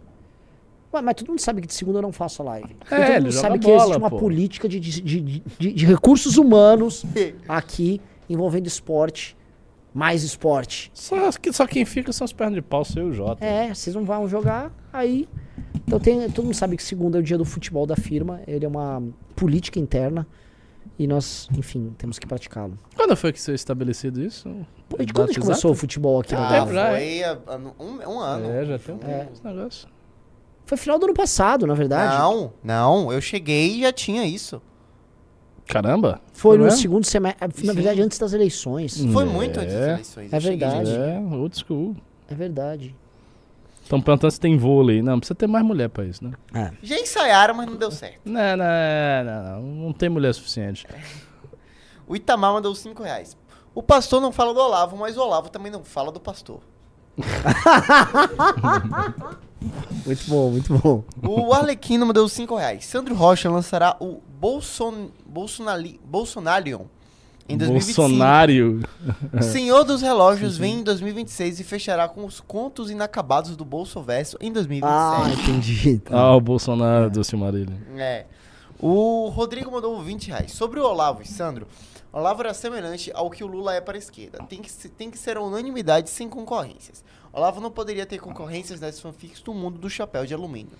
Então, Ah, os mas é- olavistas bateram no Sandro. Ah, é? É, Dizendo tem algumas que. discípulos do- que é um absurdo, que é um lunático. Oh, Ah, sim, falei, se eu tô apoiar a Terra plana é uma coisa razoável. plana, a turma do. do- a, a moça, inclusive, que tava batendo, Hum. é, é, nem entro nisso, ela, ela tava defendendo aquelas teorias mais malucas de chip na O vacina. Adorno. Ah, de chip na vacina. Chip na vacina. Então, assim, Não, ela Adorno, com chip na como dos vacina. Beatles, eu acho que é Mano, o Adorno, supremo. compositor dos Beatles, é, É. maravilhoso. Essa é muito E é, boa. e é muito engraçado porque ele está, quando ele fala isso, ele está citando um livro que diz isso. E ele fala assim como uma coisa razoável. Não é porque é Adorno. É. Agora, o Adorno odiaria os Beatles. Sim. Ou se bobear, ele odiava os Beatles. É. O Amélia mandou 10 reais. Vocês viram o vídeo do Henry Bugalho, onde ele diz que em 2022 Oi? YouTube e ONGs Eu recebi essa mensagem. financiaram por 10, por vários meses 10 canais do movimento YouTubers pela Democracia? Eu não, vi, eu acho que eu- se isso é verdade, isso é financiamento de campanha. Isso é Isso dá merda. é. Cara, eu- outro dia, né, a gente pô, lutou tanto contra o PL 2630. Aí eu vi, a Choquei fez uma postagem merda qualquer, falando alguma merda de celebridade. Aí tava o perfil do Google embaixo comentando, hahaha, não sei o quê. Esses caras são os filhos da puta, cara, dessas big tech. Lógico Tudo são, filho né? da puta. cara. É porque é aquela coisa, né, eles são é só contra- um estagiário lá querendo fazer média Não, e se like. desculpa. Não, não, porque eu entrei em É, contato. Não, tá? mas Ah, é- é? é- essa, eu entrei em contato. Eu, ah, eu essas fiz empresas questão. grandes, elas têm uma, uma política É. que traz essas pessoas pra dentro. Silicon Valley, né? pô. entrei em contato com representantes deles. Aí eles falaram, puta, isso aí é a galera do marketing. Aí a galera que trabalha com essa parte de relações públicas, relações institucionais, já tá de saco cheio, Lógico. mas não controla a empresa. A empresa é. É essa, essa é a empresa do- do- de, de lá. É, É. aquela galera de tecnologia, fundamentalmente, é esquerda Woke liberal total. ou que isso. E uma coisa assim, o Elon Musk, ele pegou o Twitter e ele, co- ele narra, né? A história dele no Twitter é uma história muito louca. Ele. Ele, ele falou o seguinte: eu poderia. Dem pô, ele demitiu acho que 80% Demitiu da galera. força de trabalho e não fez diferença. É porque a galera também não trabalhava, né? Ficava tomando café. Era uma Ah. O Itamar mandou 5 reais. Se for para o MBL fazer associação duvidosa, que associe com as torcidas organizadas. Oi? É que elas já têm, já são associadas aos, às facções criminosas, cara. O Fernando mandou 5 e 500 ienes. Supostamente é um vídeo da dama do tráfico falando que tem cargo no governo. Cargo no governo, eu acho que é um pouco. Não é possível isso ter cargo. Eu não duvidaria. O- É. É que nem o vídeo lá que pegaram com influenciadora aleatória e falaram que ela é. Ela, ela é. É, tá. Precisa não falar disso, né? O Holiday tava Sim. divulgando esse vídeo. E é igual quando o Pavanato chamou um cara. Ah, tava dizendo armado. que era a mulher e sem ser. É, não, era uma atriz. Tava com, é uma atriz aleatória que tava com o Dini e eles falaram que era a dama do tráfico. E aí tava o Holiday lá divulgando. É igual quando o Pavanato pegou e foi com um cara armado lá numa universidade. O que acontece? Chegam esses idiotas que são oportunistas É. e tal, aí eles pegam uma luta justa e eles destroem ela com o, o oportunismo e a, e a burrice deles. Impeachment e Bolsonaro. Hum? Impeachment e Bolsonaro. Ah, sim. Sim. o Sim. protótipo de tudo. Sim.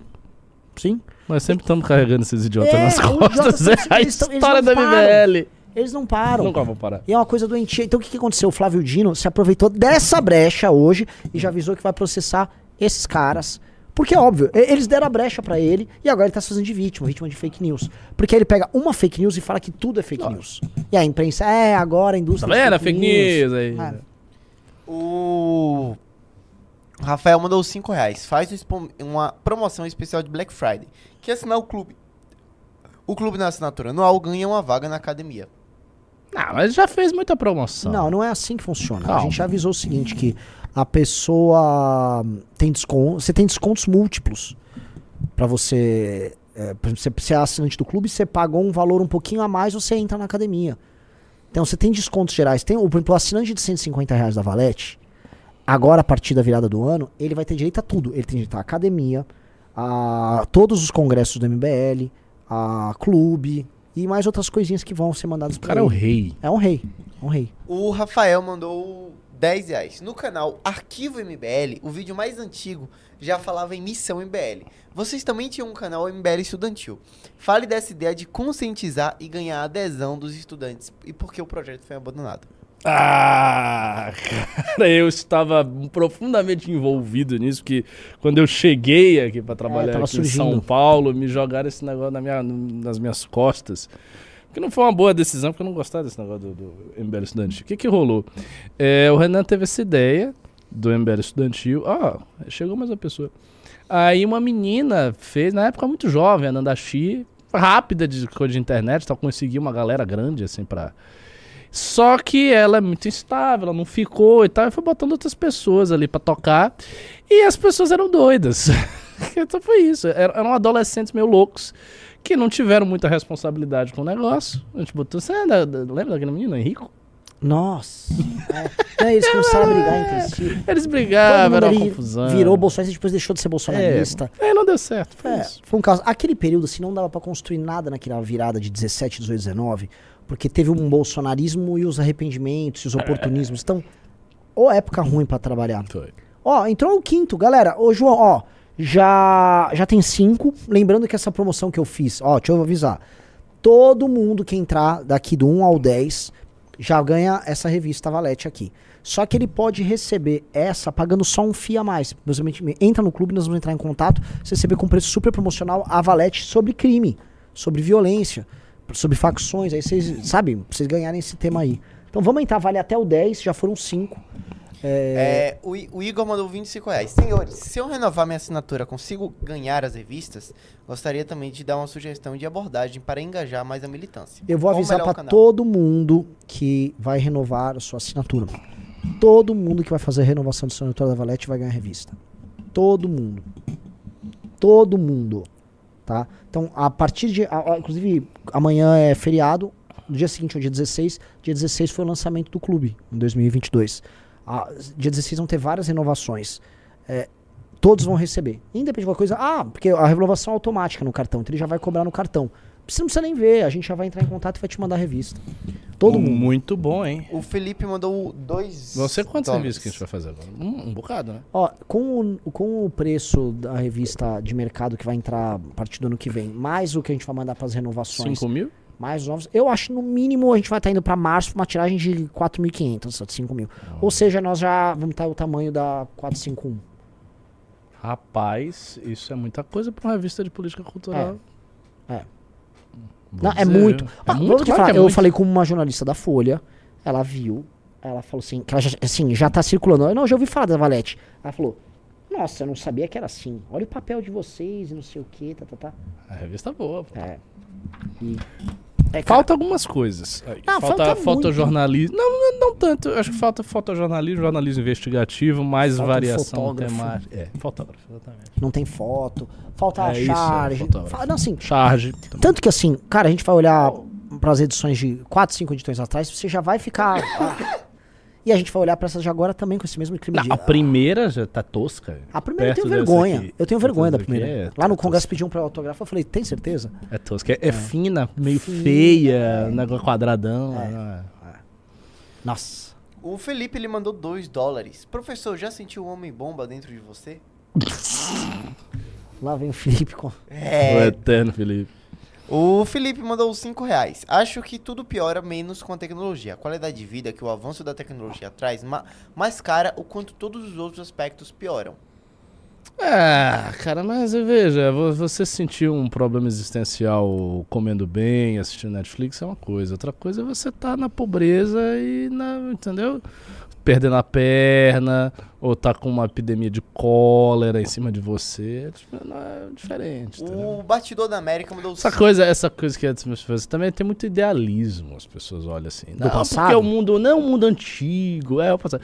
O mundo antigo, porque naquela época as pessoas tinham sentido, elas tinham sentido, mas en- entravam os vikings na sua vila, te matavam, É. estuprava sua mulher na tua frente, Não, cortava você- sua cabeça, não era coisa assim, Você outro suave. dia fez um Entendeu? É tweet. dureza, pô. Tem um cara que eu gosto de acompanhar, é, que é o Bronze Age Pervert. E ele é, ele é maluco, eu gosto de acompanhar, assim, porque é por curiosidade, tá? Só avisando aqui. Ai, haters. que eu vi umas coisas dele, fica meio... E ele defende a a ideia da vitalidade, é uma coisa meio Ah. nietzschiana.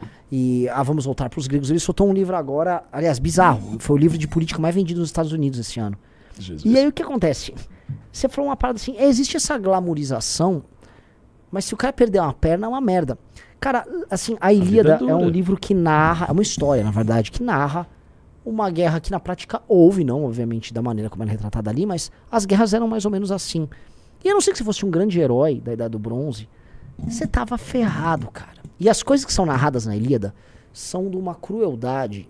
É, é, é é assim, é tudo tão cruel. A, a, a morte, isso, a, a- a- o valor que a vida tinha ali era muito baixo nessa, nesse período.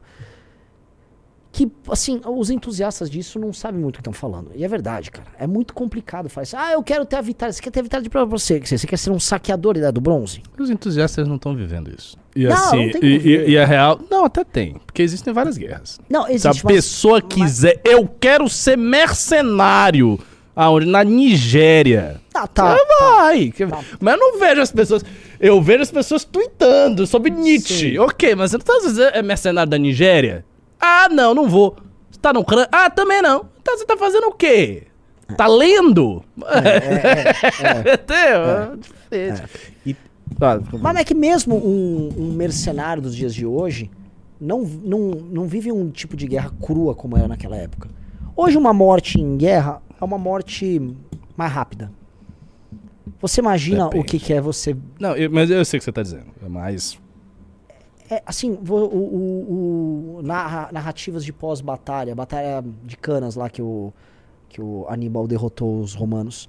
Você sabe o que é ser um soldado que ficou entalado na lama, todo perfurado, e aguardando um dia, dois dias pra morrer, até o cara cavar a vara e te jogar vivo lá É, dentro? você falando nas tor- torturas. Que tinha tortura É. de tudo que é Tudo que é jeito. tipo. E é isso em escala industrial, não foi assim a mil pessoas. Tô falando É. assim de dezenas de milhares de caras. É, Era duro. era duro. E, e mais do que isso também, tem um outro aspecto. É, eu não acho que dá, eu não acho que seja prudente, se fosse possível, revitalizar um ethos excessivamente bélico, porque assim, nós estamos, a humanidade está sentada num planeta que tem mais de 10 mil ogivas nucleares. Isso é um estado atual. Se você revitaliza todo o ethos bélico, você quer, essas coisas vão ser usadas, porque são armas. E aí, como é que vai ficar? Você vai ter uma guerra atômica? Ele vai acabar com a crosta terrestre? Então, assim, é importante que as pessoas estejam é, com um ethos pacificador. Porque, assim, concretamente, nós, estamos, nós temos, a humanidade tem armas nucleares, armas químicas, armas bacteriológicas, todo tipo de arma pesadíssima que não é utilizado em parte porque nós temos estruturas jurídicas, tratados internacionais, uma compreensão de como funciona a guerra, tratado de Genebra, babá, toda uma, uma superestrutura gigantesca para impedir isso. E mesmo assim nós estamos numa época que você vê a Rússia está aí ameaçando, já fez várias ameaças de usar armas Sim. nucleares táticas e tal. Ou seja, é, existe um risco real de se ver um holocausto nuclear, uma guerra atômica. Isso é uma coisa real. Porque a tecnologia está aí. Pronto, chegamos no apocalipse. Boa, finalmente. Prometemos, entregamos. Eu, eu sempre vou me encaminhando É. pra. Sempre tem um ponto aí. Não foi clickbait, nunca foi. Nossa, eu, eu nem senti que eu tava chegando É. Eu tava ficando mais natural. entusiasmado que eu tava chegando no fim. né? Não, o fim do mundo me angustia, de fato. Eu, eu fico muito preocupado com essas guerras todas que acontecem. De verdade, eu fico preocupado. Real. Eu não quero que pinte nenhum conflito mundializado. Eu acho que um conflito mundializado pode ser sim uma guerra atômica. É, o Einstein, que não era um cara nada burro, dizia isso, né? Ele ironizava dizendo: Olha, eu não sei como é que vai ser a terceira guerra, mas a quarta vai ser com paus e pedras. É. Porque, assim, você tem que ter tecnologia pra acabar a humanidade várias vezes, cara. Nunca existiu isso. Agora nós temos tecnologia para acabar a humanidade várias vezes. Então a humanidade não pode usar essa tecnologia. Portanto, não pode haver um conflito que force as grandes potências nucleares a usarem essa tecnologia. Isso não pode acontecer de jeito nenhum, jamais, pelos próximos 50, 100, 200, 300, 400 anos. Mil anos. Isso não pode acontecer. Porque se acontecer, possivelmente a gente vai ter sim uma coisa terrível. Uma catombe, sim, como, como nunca se viu. O Nos Batidores da América mandou 5 reais. Missão é uma palavra que está no vocabulário dos evangélicos e dos militares. Parabéns, MBL, pelo pa- pelo partido. Força e Ronda. Olha só, quando vieram os cri- primeiros críticos do, do nome, É, ah, não, mas isso não tem nada a ver com a gente. Eu falei, gente, mas o, o- tá, o objetivo é que a gente fique maior do que a gente é, né? E tem a ver com a gente sim. Mas, eu, pra, assim, essa evocação do, do senso de missão é católico, evangélico, na verdade todo mundo que é religioso, e, e todo o universo militar. A onça também te- tem isso. Então, eu acho que foi uma escolha muito feliz. O Vitor mandou 10 reais. Outro exemplo de política pública bem sucedida é o que ocorre em Santa Catarina, particularmente no Vale do Itajaí, que atinge taxas, taxas de crescimento distantes do resto do Brasil há anos. É.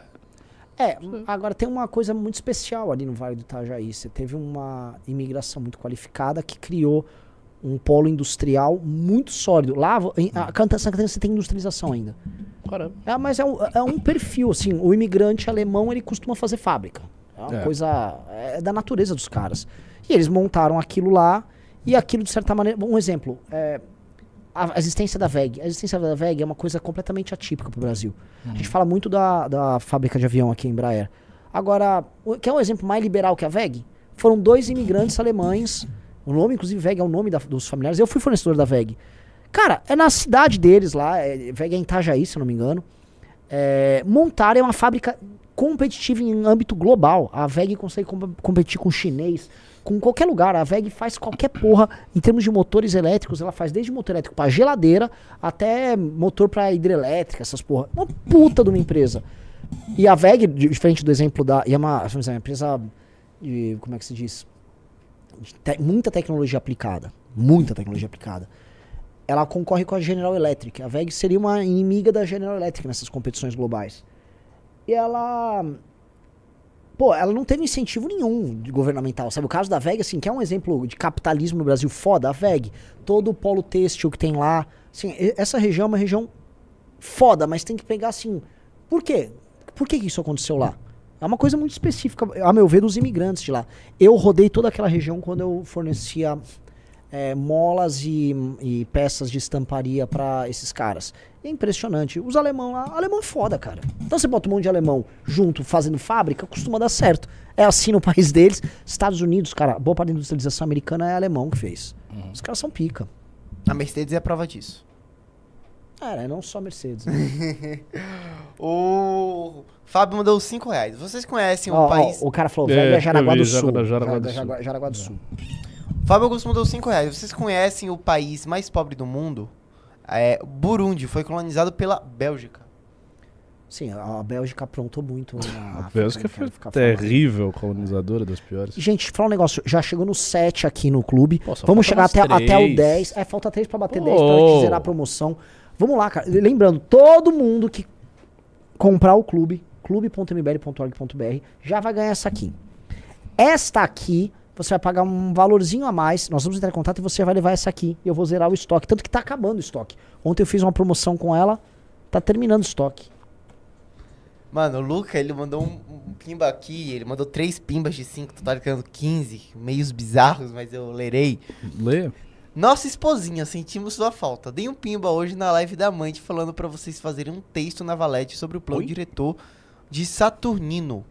O quê? É, ele, ele me chama de esposa, porque existe uma briga aqui na venda de clubes, que o Arthur é amante, que assim, ele, ele trata pior o público, mas o público dá mais coisa pro Arthur. Ah, assim, o, o Arthur ele responde muito bem, todos os pimbas, tá? É, tá, é tua dupla, velho. não, vou, não vou comentar. O, ele fala, seu projeto de plano diretor para São Paulo foi boicotado pelo plano de avenidas de Prestes Maias. Isso nos colocou no problema urbano de hoje. Ah, o Arthur sabe tudo dessa história. Sim. né? Inclusive, ele tá escrevendo, começou a escrever o livro dele, você tá ligado, né?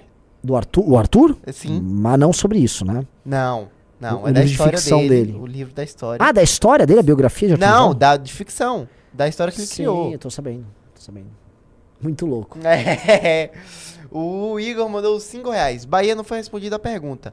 Qual a melhor forma de eu mandar uma sugestão pra vocês? Acho que é o Instagram da Valete, né? Sobre a Valete? Mande pro Instagram da Valete.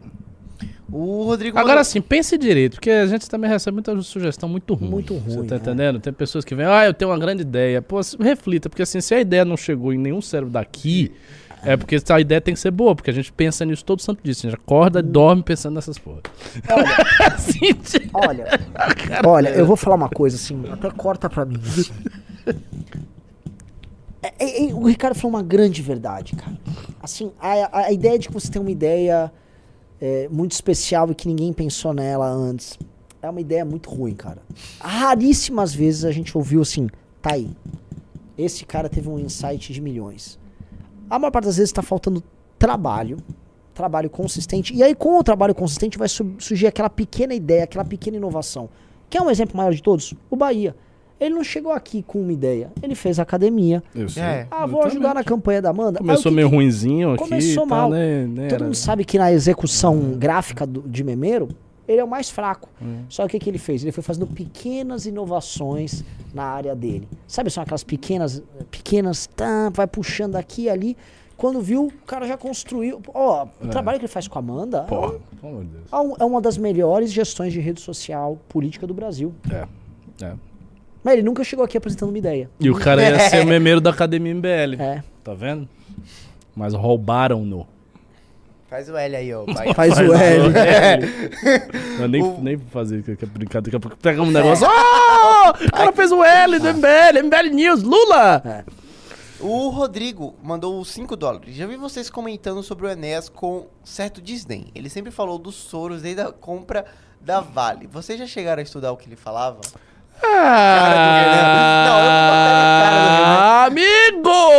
O problema do Enéas é o seguinte: ele era uma figura muito caricatural e que tinha concepções ah, estranhas sobre as coisas. Ah, ele falava algumas coisas que faziam sentido. Sim, ao mesmo tempo ele ficava lá: meu nome é Enéas, tem que ter a bomba, porque tem que ter a bomba. Aí você vai dizer: ah, mas é importante ter a bomba? Sim, os americanos não, não vão deixar a gente fazer a bomba, beleza? Então não, não vai rolar isso. A gente tem outras questões aqui. Enfim, ele. Não dá, era um nacionalismo velho. É tacanha. Tacanho, É tacanha. tosco. Porra. É, o, o- assim, o Enéas, assim, ah, eu concordo com essa fala A ou B. Se você for pegar, você vai concordar com. Você vai achar. Eu posso te mostrar falas dos anos 80 do Lula que você ficaria impressionado. Você já viu o Lula falando de bandido e de revólver nos anos 80? É sempre bom ter esse revólverzinho no bolso. Trabalhador tem que ter revólverzinho. Pior coisa é ser assaltado por um ladrão. Eu sou a favor da pena de morte pra esses ladrões. né? o Lula, se for pegar vídeo com falas, você vai concordar com o Ciro, você vai concordar com o Lula, você vai concordar com o Bolsonaro, você vai concordar com o Maluf e com o Enéas. Agora pega o conjunto da obra, cara. A galera tá aqui, blasfemou o Enéas, o Enéas. Esquece Enéas. Ah, pô. para com esse papo de né? Essa- Essas coisas. Tem uma coisa assim que o, o Bolsonaro parece que assim, ele é o herói que se realizou e o Enéas, ele é, um O que profeta, que, herói era que pra ter te sido, mas o Um povo não tava pronto. profeta, exatamente, exatamente. E as pessoas perguntam, "Ah, porque o Enéas era um cara muito inteligente. É. Era inteligente, beleza, mas ele tinha aquele jeito de maluco. Você consegue imaginar o Enéas numa reunião ministerial, É. resolvendo aquelas coisas? Cara, pra você, você transitar no. Pô, você sabe disso. Você transitar no ambiente parlamentar, transitar no ambiente inter- eh, in- institucional, você tem que ter também uma etiqueta, uma maneira de chegar. Você não pode chegar o cara com cabelo louco, Sim. uma pessoa muito estranha. As pessoas não vão lhe respeitar. Você precisa ter imagem. Isso é Ricardo, fundamental. Vou te resumir. O Enéas, primeira coisa, as pessoas achavam que era um gênio que a esquerda não deixou chegar no poder. É mentira. O Enéas é visto como uma piada e ele, ele ficou em terceiro na eleição de 94 porque as pessoas votavam nele como meme. Mas, Elas não votaram em 94 nele porque achavam ele genial. Elas votaram porque achavam ele engraçado. Eu achava ele engraçado, eu pedi pro meu pai votar nele e meu pai votou no Enéas. que fofo. E meu pai votou no Enéas. Ó, meu pai votou em 94 no Enéas. e em 98 eu falei, não, você vai votar em outro engraçado. Era o Brigadeiro Ivan Frota, do PMN. Se- Sempre uma seriedade política deve É, ser. é. Aí o que acontece? O Enéas, ele era zoado. Só que o Enéas, em 2002, ele ganhou pra deputado federal. Foi o deputado federal mais votado do Brasil. Votação muito expressiva e fez uma bancada. Eu lembro. Saiu de São Paulo com, se não me engano, seis deputados Que eram Prono. vários idiotas do Prono. Totalmente idiotas. Então, assim, Totalmente inoperantes. Era um. Bolsonaro menor. eram, eram pilantras. Esses caras foram parar. Olha só pra você que precisa entender o que aconteceu com o Enéas. Se o Enéas fosse tão bom, ele sabia pegar o Prona, que era um partido supostamente radical, e administrar a bancada do Prona. Ele perdeu toda a bancada do Prona. E aí ele depois juntou com o PL do Valdemar da Costa Neto, virando o PR, que depois voltou a ser PL e e, agora voltou a ser PL. Então, o Enéas, se você olhar direitinho, ele não soube nem montar a turma Sabia dele. nada. O número dois dele era a Vanir. Eu A lembro. doutora Vanir, que era uma Vanir. patética. Então, sabe, Tá tudo muito tosco. É. Que nem o falecido Levi Fidelix também. cê- vai surgir um culto, Levi. É. Ai, meu Deus. Vai surgir. É porque, cara, a gente precisa botar uma coisa. Vocês precisam botar uma coisa na cabeça de vocês. A direita não pode ser representada por pessoas ridículas. É. Tem que ser uma pessoa que apareça e que seja razoável. Por isso que eu sou tão entusiasta do Beraldo, porque o Beraldo é muito razoável. Muito, é um- muito. O cara se apl tem a plombe, aquele jeito. Não é, não é uma pessoa, um outsider estranho, uma pessoa meio esquisita. Não, uma pessoa assim, bem quadrada. É. É, assim que tem que ser. É o James Bond da É direita. quadrado, razoável. Assim. Ó, eu só queria falar que nesse momento está acontecendo uma super live do Eduardo Bolsonaro e estamos com mais audiência que eles. Caramba! Tá tendo mesmo uma super live. Ah, uma super Uma live super Brasil live do conservador. Brasil conservador. Cara, que Meu coisa triste. Ah, pera. Pera um pouquinho. Estamos falando aqui de Onyx Lorenzoni, é isso? Não, No- não é Onyx. É quem era embaixo? Ah, não sei. Quem é esse cara? Tem o Superman, não sei. Tem o Não. Superman. Esse aqui é do Brasil Paralelo? Oi? Não sei, eu não, faço, eu não sei quem são essas pessoas. Deixa eu pesquisar aqui. Eu só sei quem é o próprio Eduardo. Ah, esse Superman eu acho uma coisa, mano, sensacional. Eu acho o Superman Ele é o o que? melhor O de todos os Superman bolsonarista? Ele é um cara que ele é. Ele é um, basicamente um cara muito rico. É, vem de família rica da elite paulistana. Ele é um gay bolado. Que começou a aparecer na Jovem Pan, tipo assim, ah, gay forte e tal. E ele tenta falar de uma maneira assim, sabe? Eu sou, sou inteligente, vou denunciar, sabe o quê? A esquerda tá dominando todos os espaços culturais do Brasil. E se nós não fizermos uma guerra cultural, a esquerda sempre vencerá. Ele denunciou isso agora no, no Importante CIPEC. Ah, ele fica, né? Essas denúncias, sabe? Tipo, puta, sério? Você É o tá fazendo exemplo que eu sempre dou, a Zoe Martins falando sobre Cuba. É o eterno É, Zoe é. Martins É. falando sobre Cuba. Desde que eu me conheço como direita, existe a Zoe Martins falando sobre Cuba. Não, e assim, e, e a- os temas dessas pessoas, eles não mudam. Então, por exemplo, eles vão estar denunciando, por exemplo, ah, olha Cuba, olha o que o socialismo fez com Cuba. Dá uma olhada. Dá uma olhada, olha só, se você olhar o mapa, Coreia do Norte, comunista, como é que é? De noite não tem luz. E na Coreia do Sul? Capitalismo. é sério. E assim, o Milley, pra não ir muito longe, o Milley soltou um meme que era uma imagem do Japão com uma imagem de Cuba. Viu? E as pessoas, ah, Milley! Ah, tomar no cu, Não, mano. por sinal, a Argentina. a- a- É A Argentina tá presa em 2014 ainda, né? É. aqui. É foda. É, mas é isso. E, e a Argentina tá. Assim, a Argentina, coitada, ela não sabe onde ela se meteu. A Argentina é tipo de volta pro futuro. Eles estão em 2014 agora. Eles estão começando, tipo, eu tô vendo ah, os xingamentos dos, dos argentinos nos Cara, a vídeos do situação Milley. da Argentina tá muito triste, viu? Se a nossa tá ruim, o que Que, que, é começou isso? agora o seguinte: você é um socialista. O, o, o, o fã do Milley já tá começando a dizer, fulano é comunista. Tá, você ouviu, vocês já ouviram falar na, no George Soros? Eles estão entrando agora, mas entrando assim, de maneira bem. Que eu acho que a Argentina tá pior, porque a Argentina não tem o MBL da Argentina. Tem Não, o não tem nada. Argentina Livre? Tem Não, nada, não, nada, não, nada. hermanitos. Nada. Dá um Eu tô fudido. tentando pegar aqui, mano, tem um. Eu entrei num meio submundo de venda de curso do Eduardo. É, Tem um oi. evento conservador que acontecerá em 58 minutos. Opa! É, o maior congresso conservador da América Latina.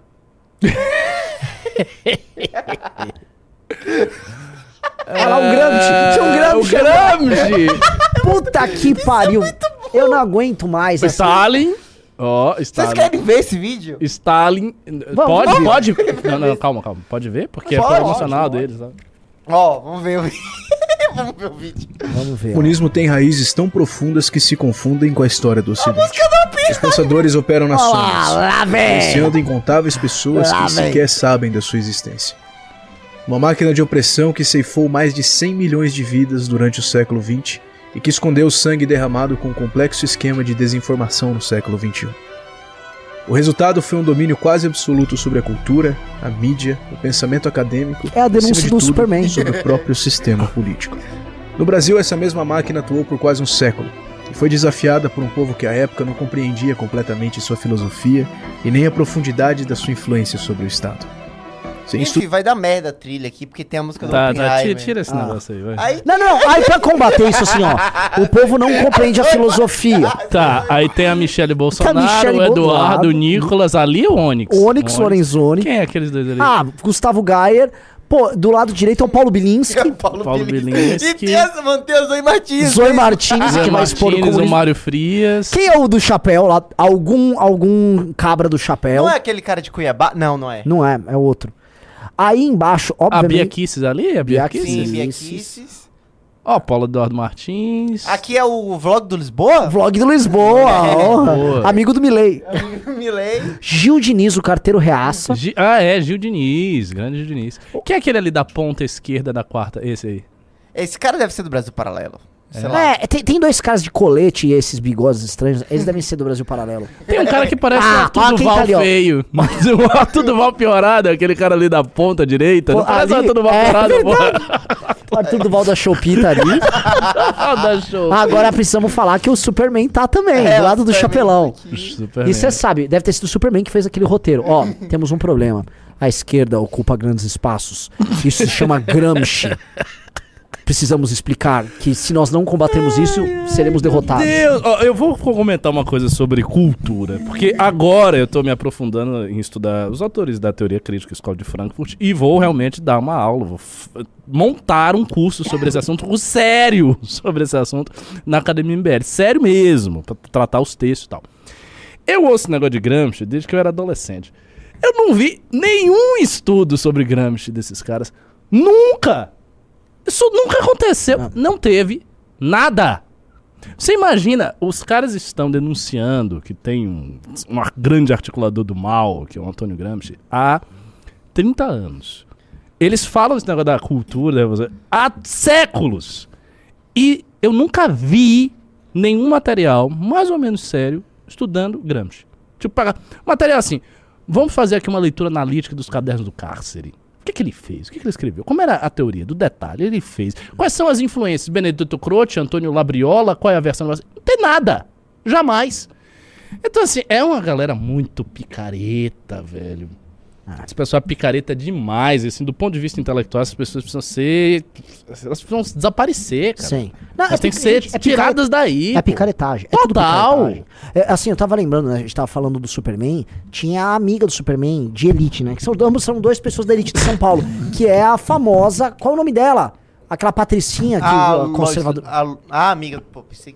Que amiga do Superman? É amiga do Superman. Qual a Patricinha? Tem Não, a patricinha conservadora.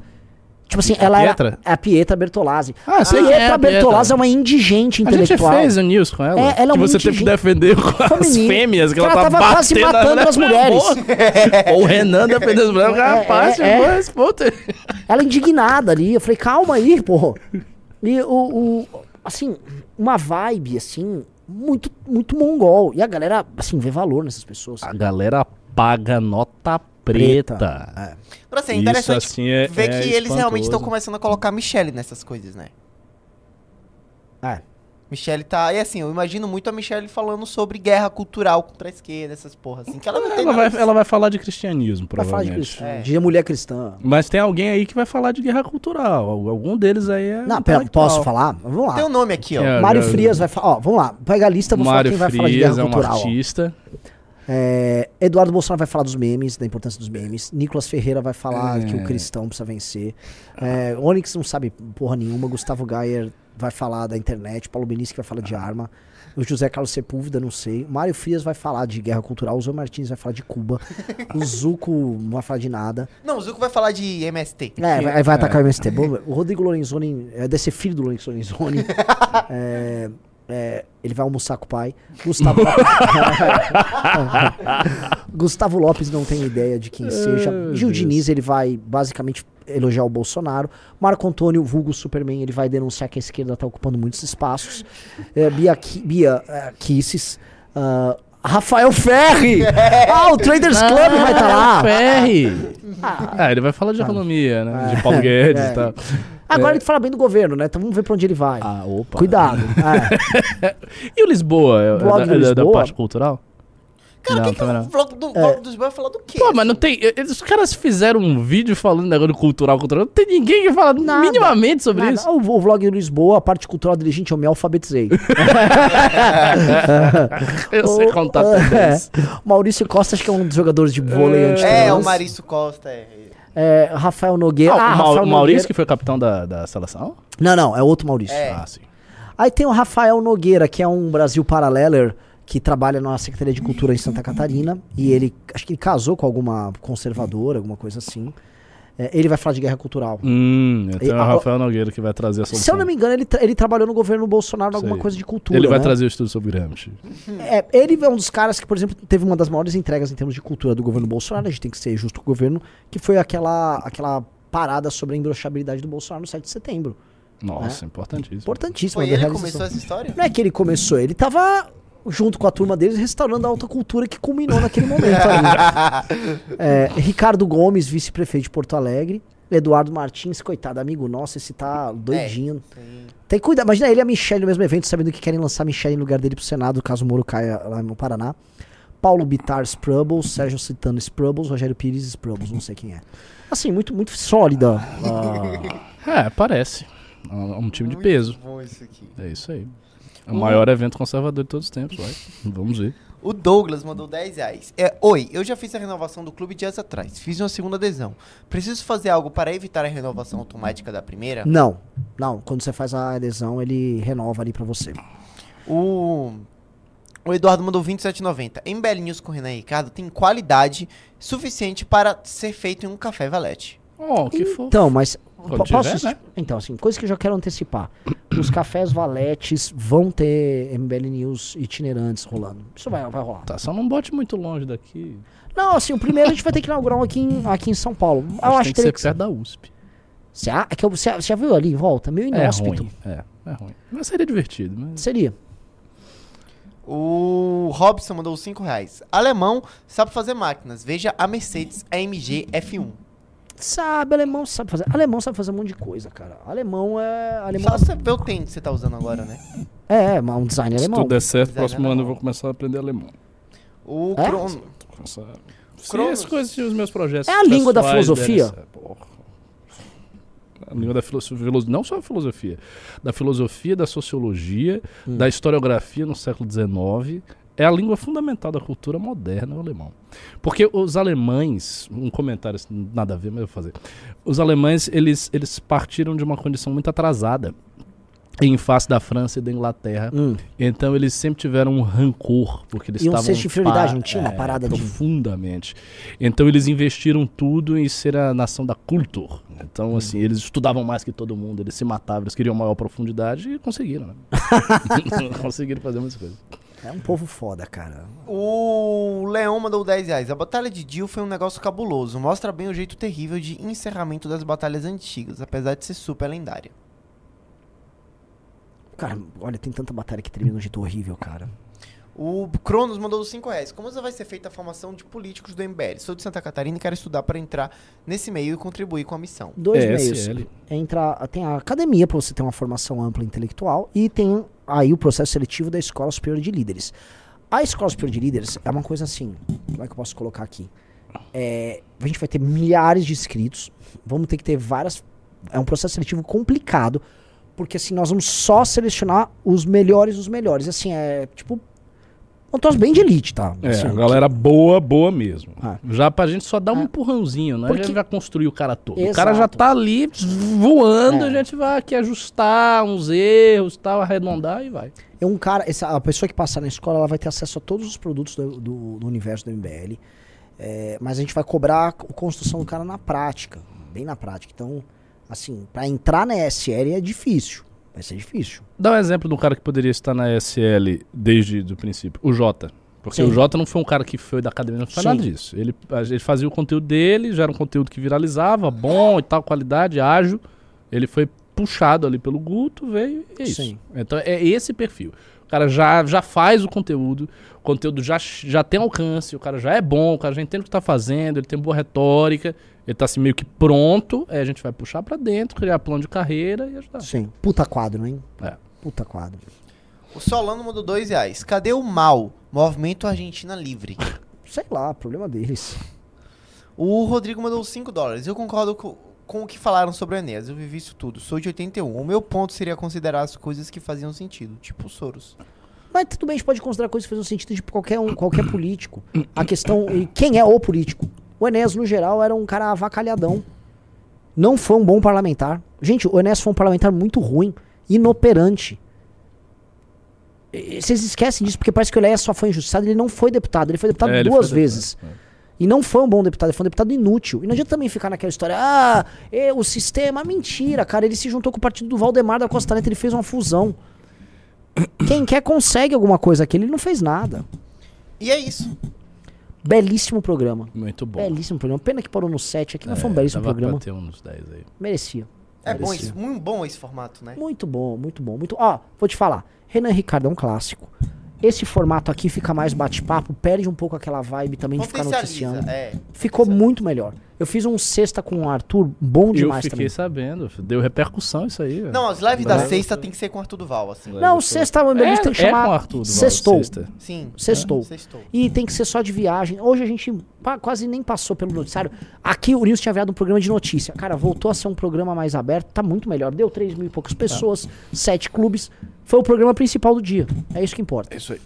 Valeu, galera. Fomos. Tchau.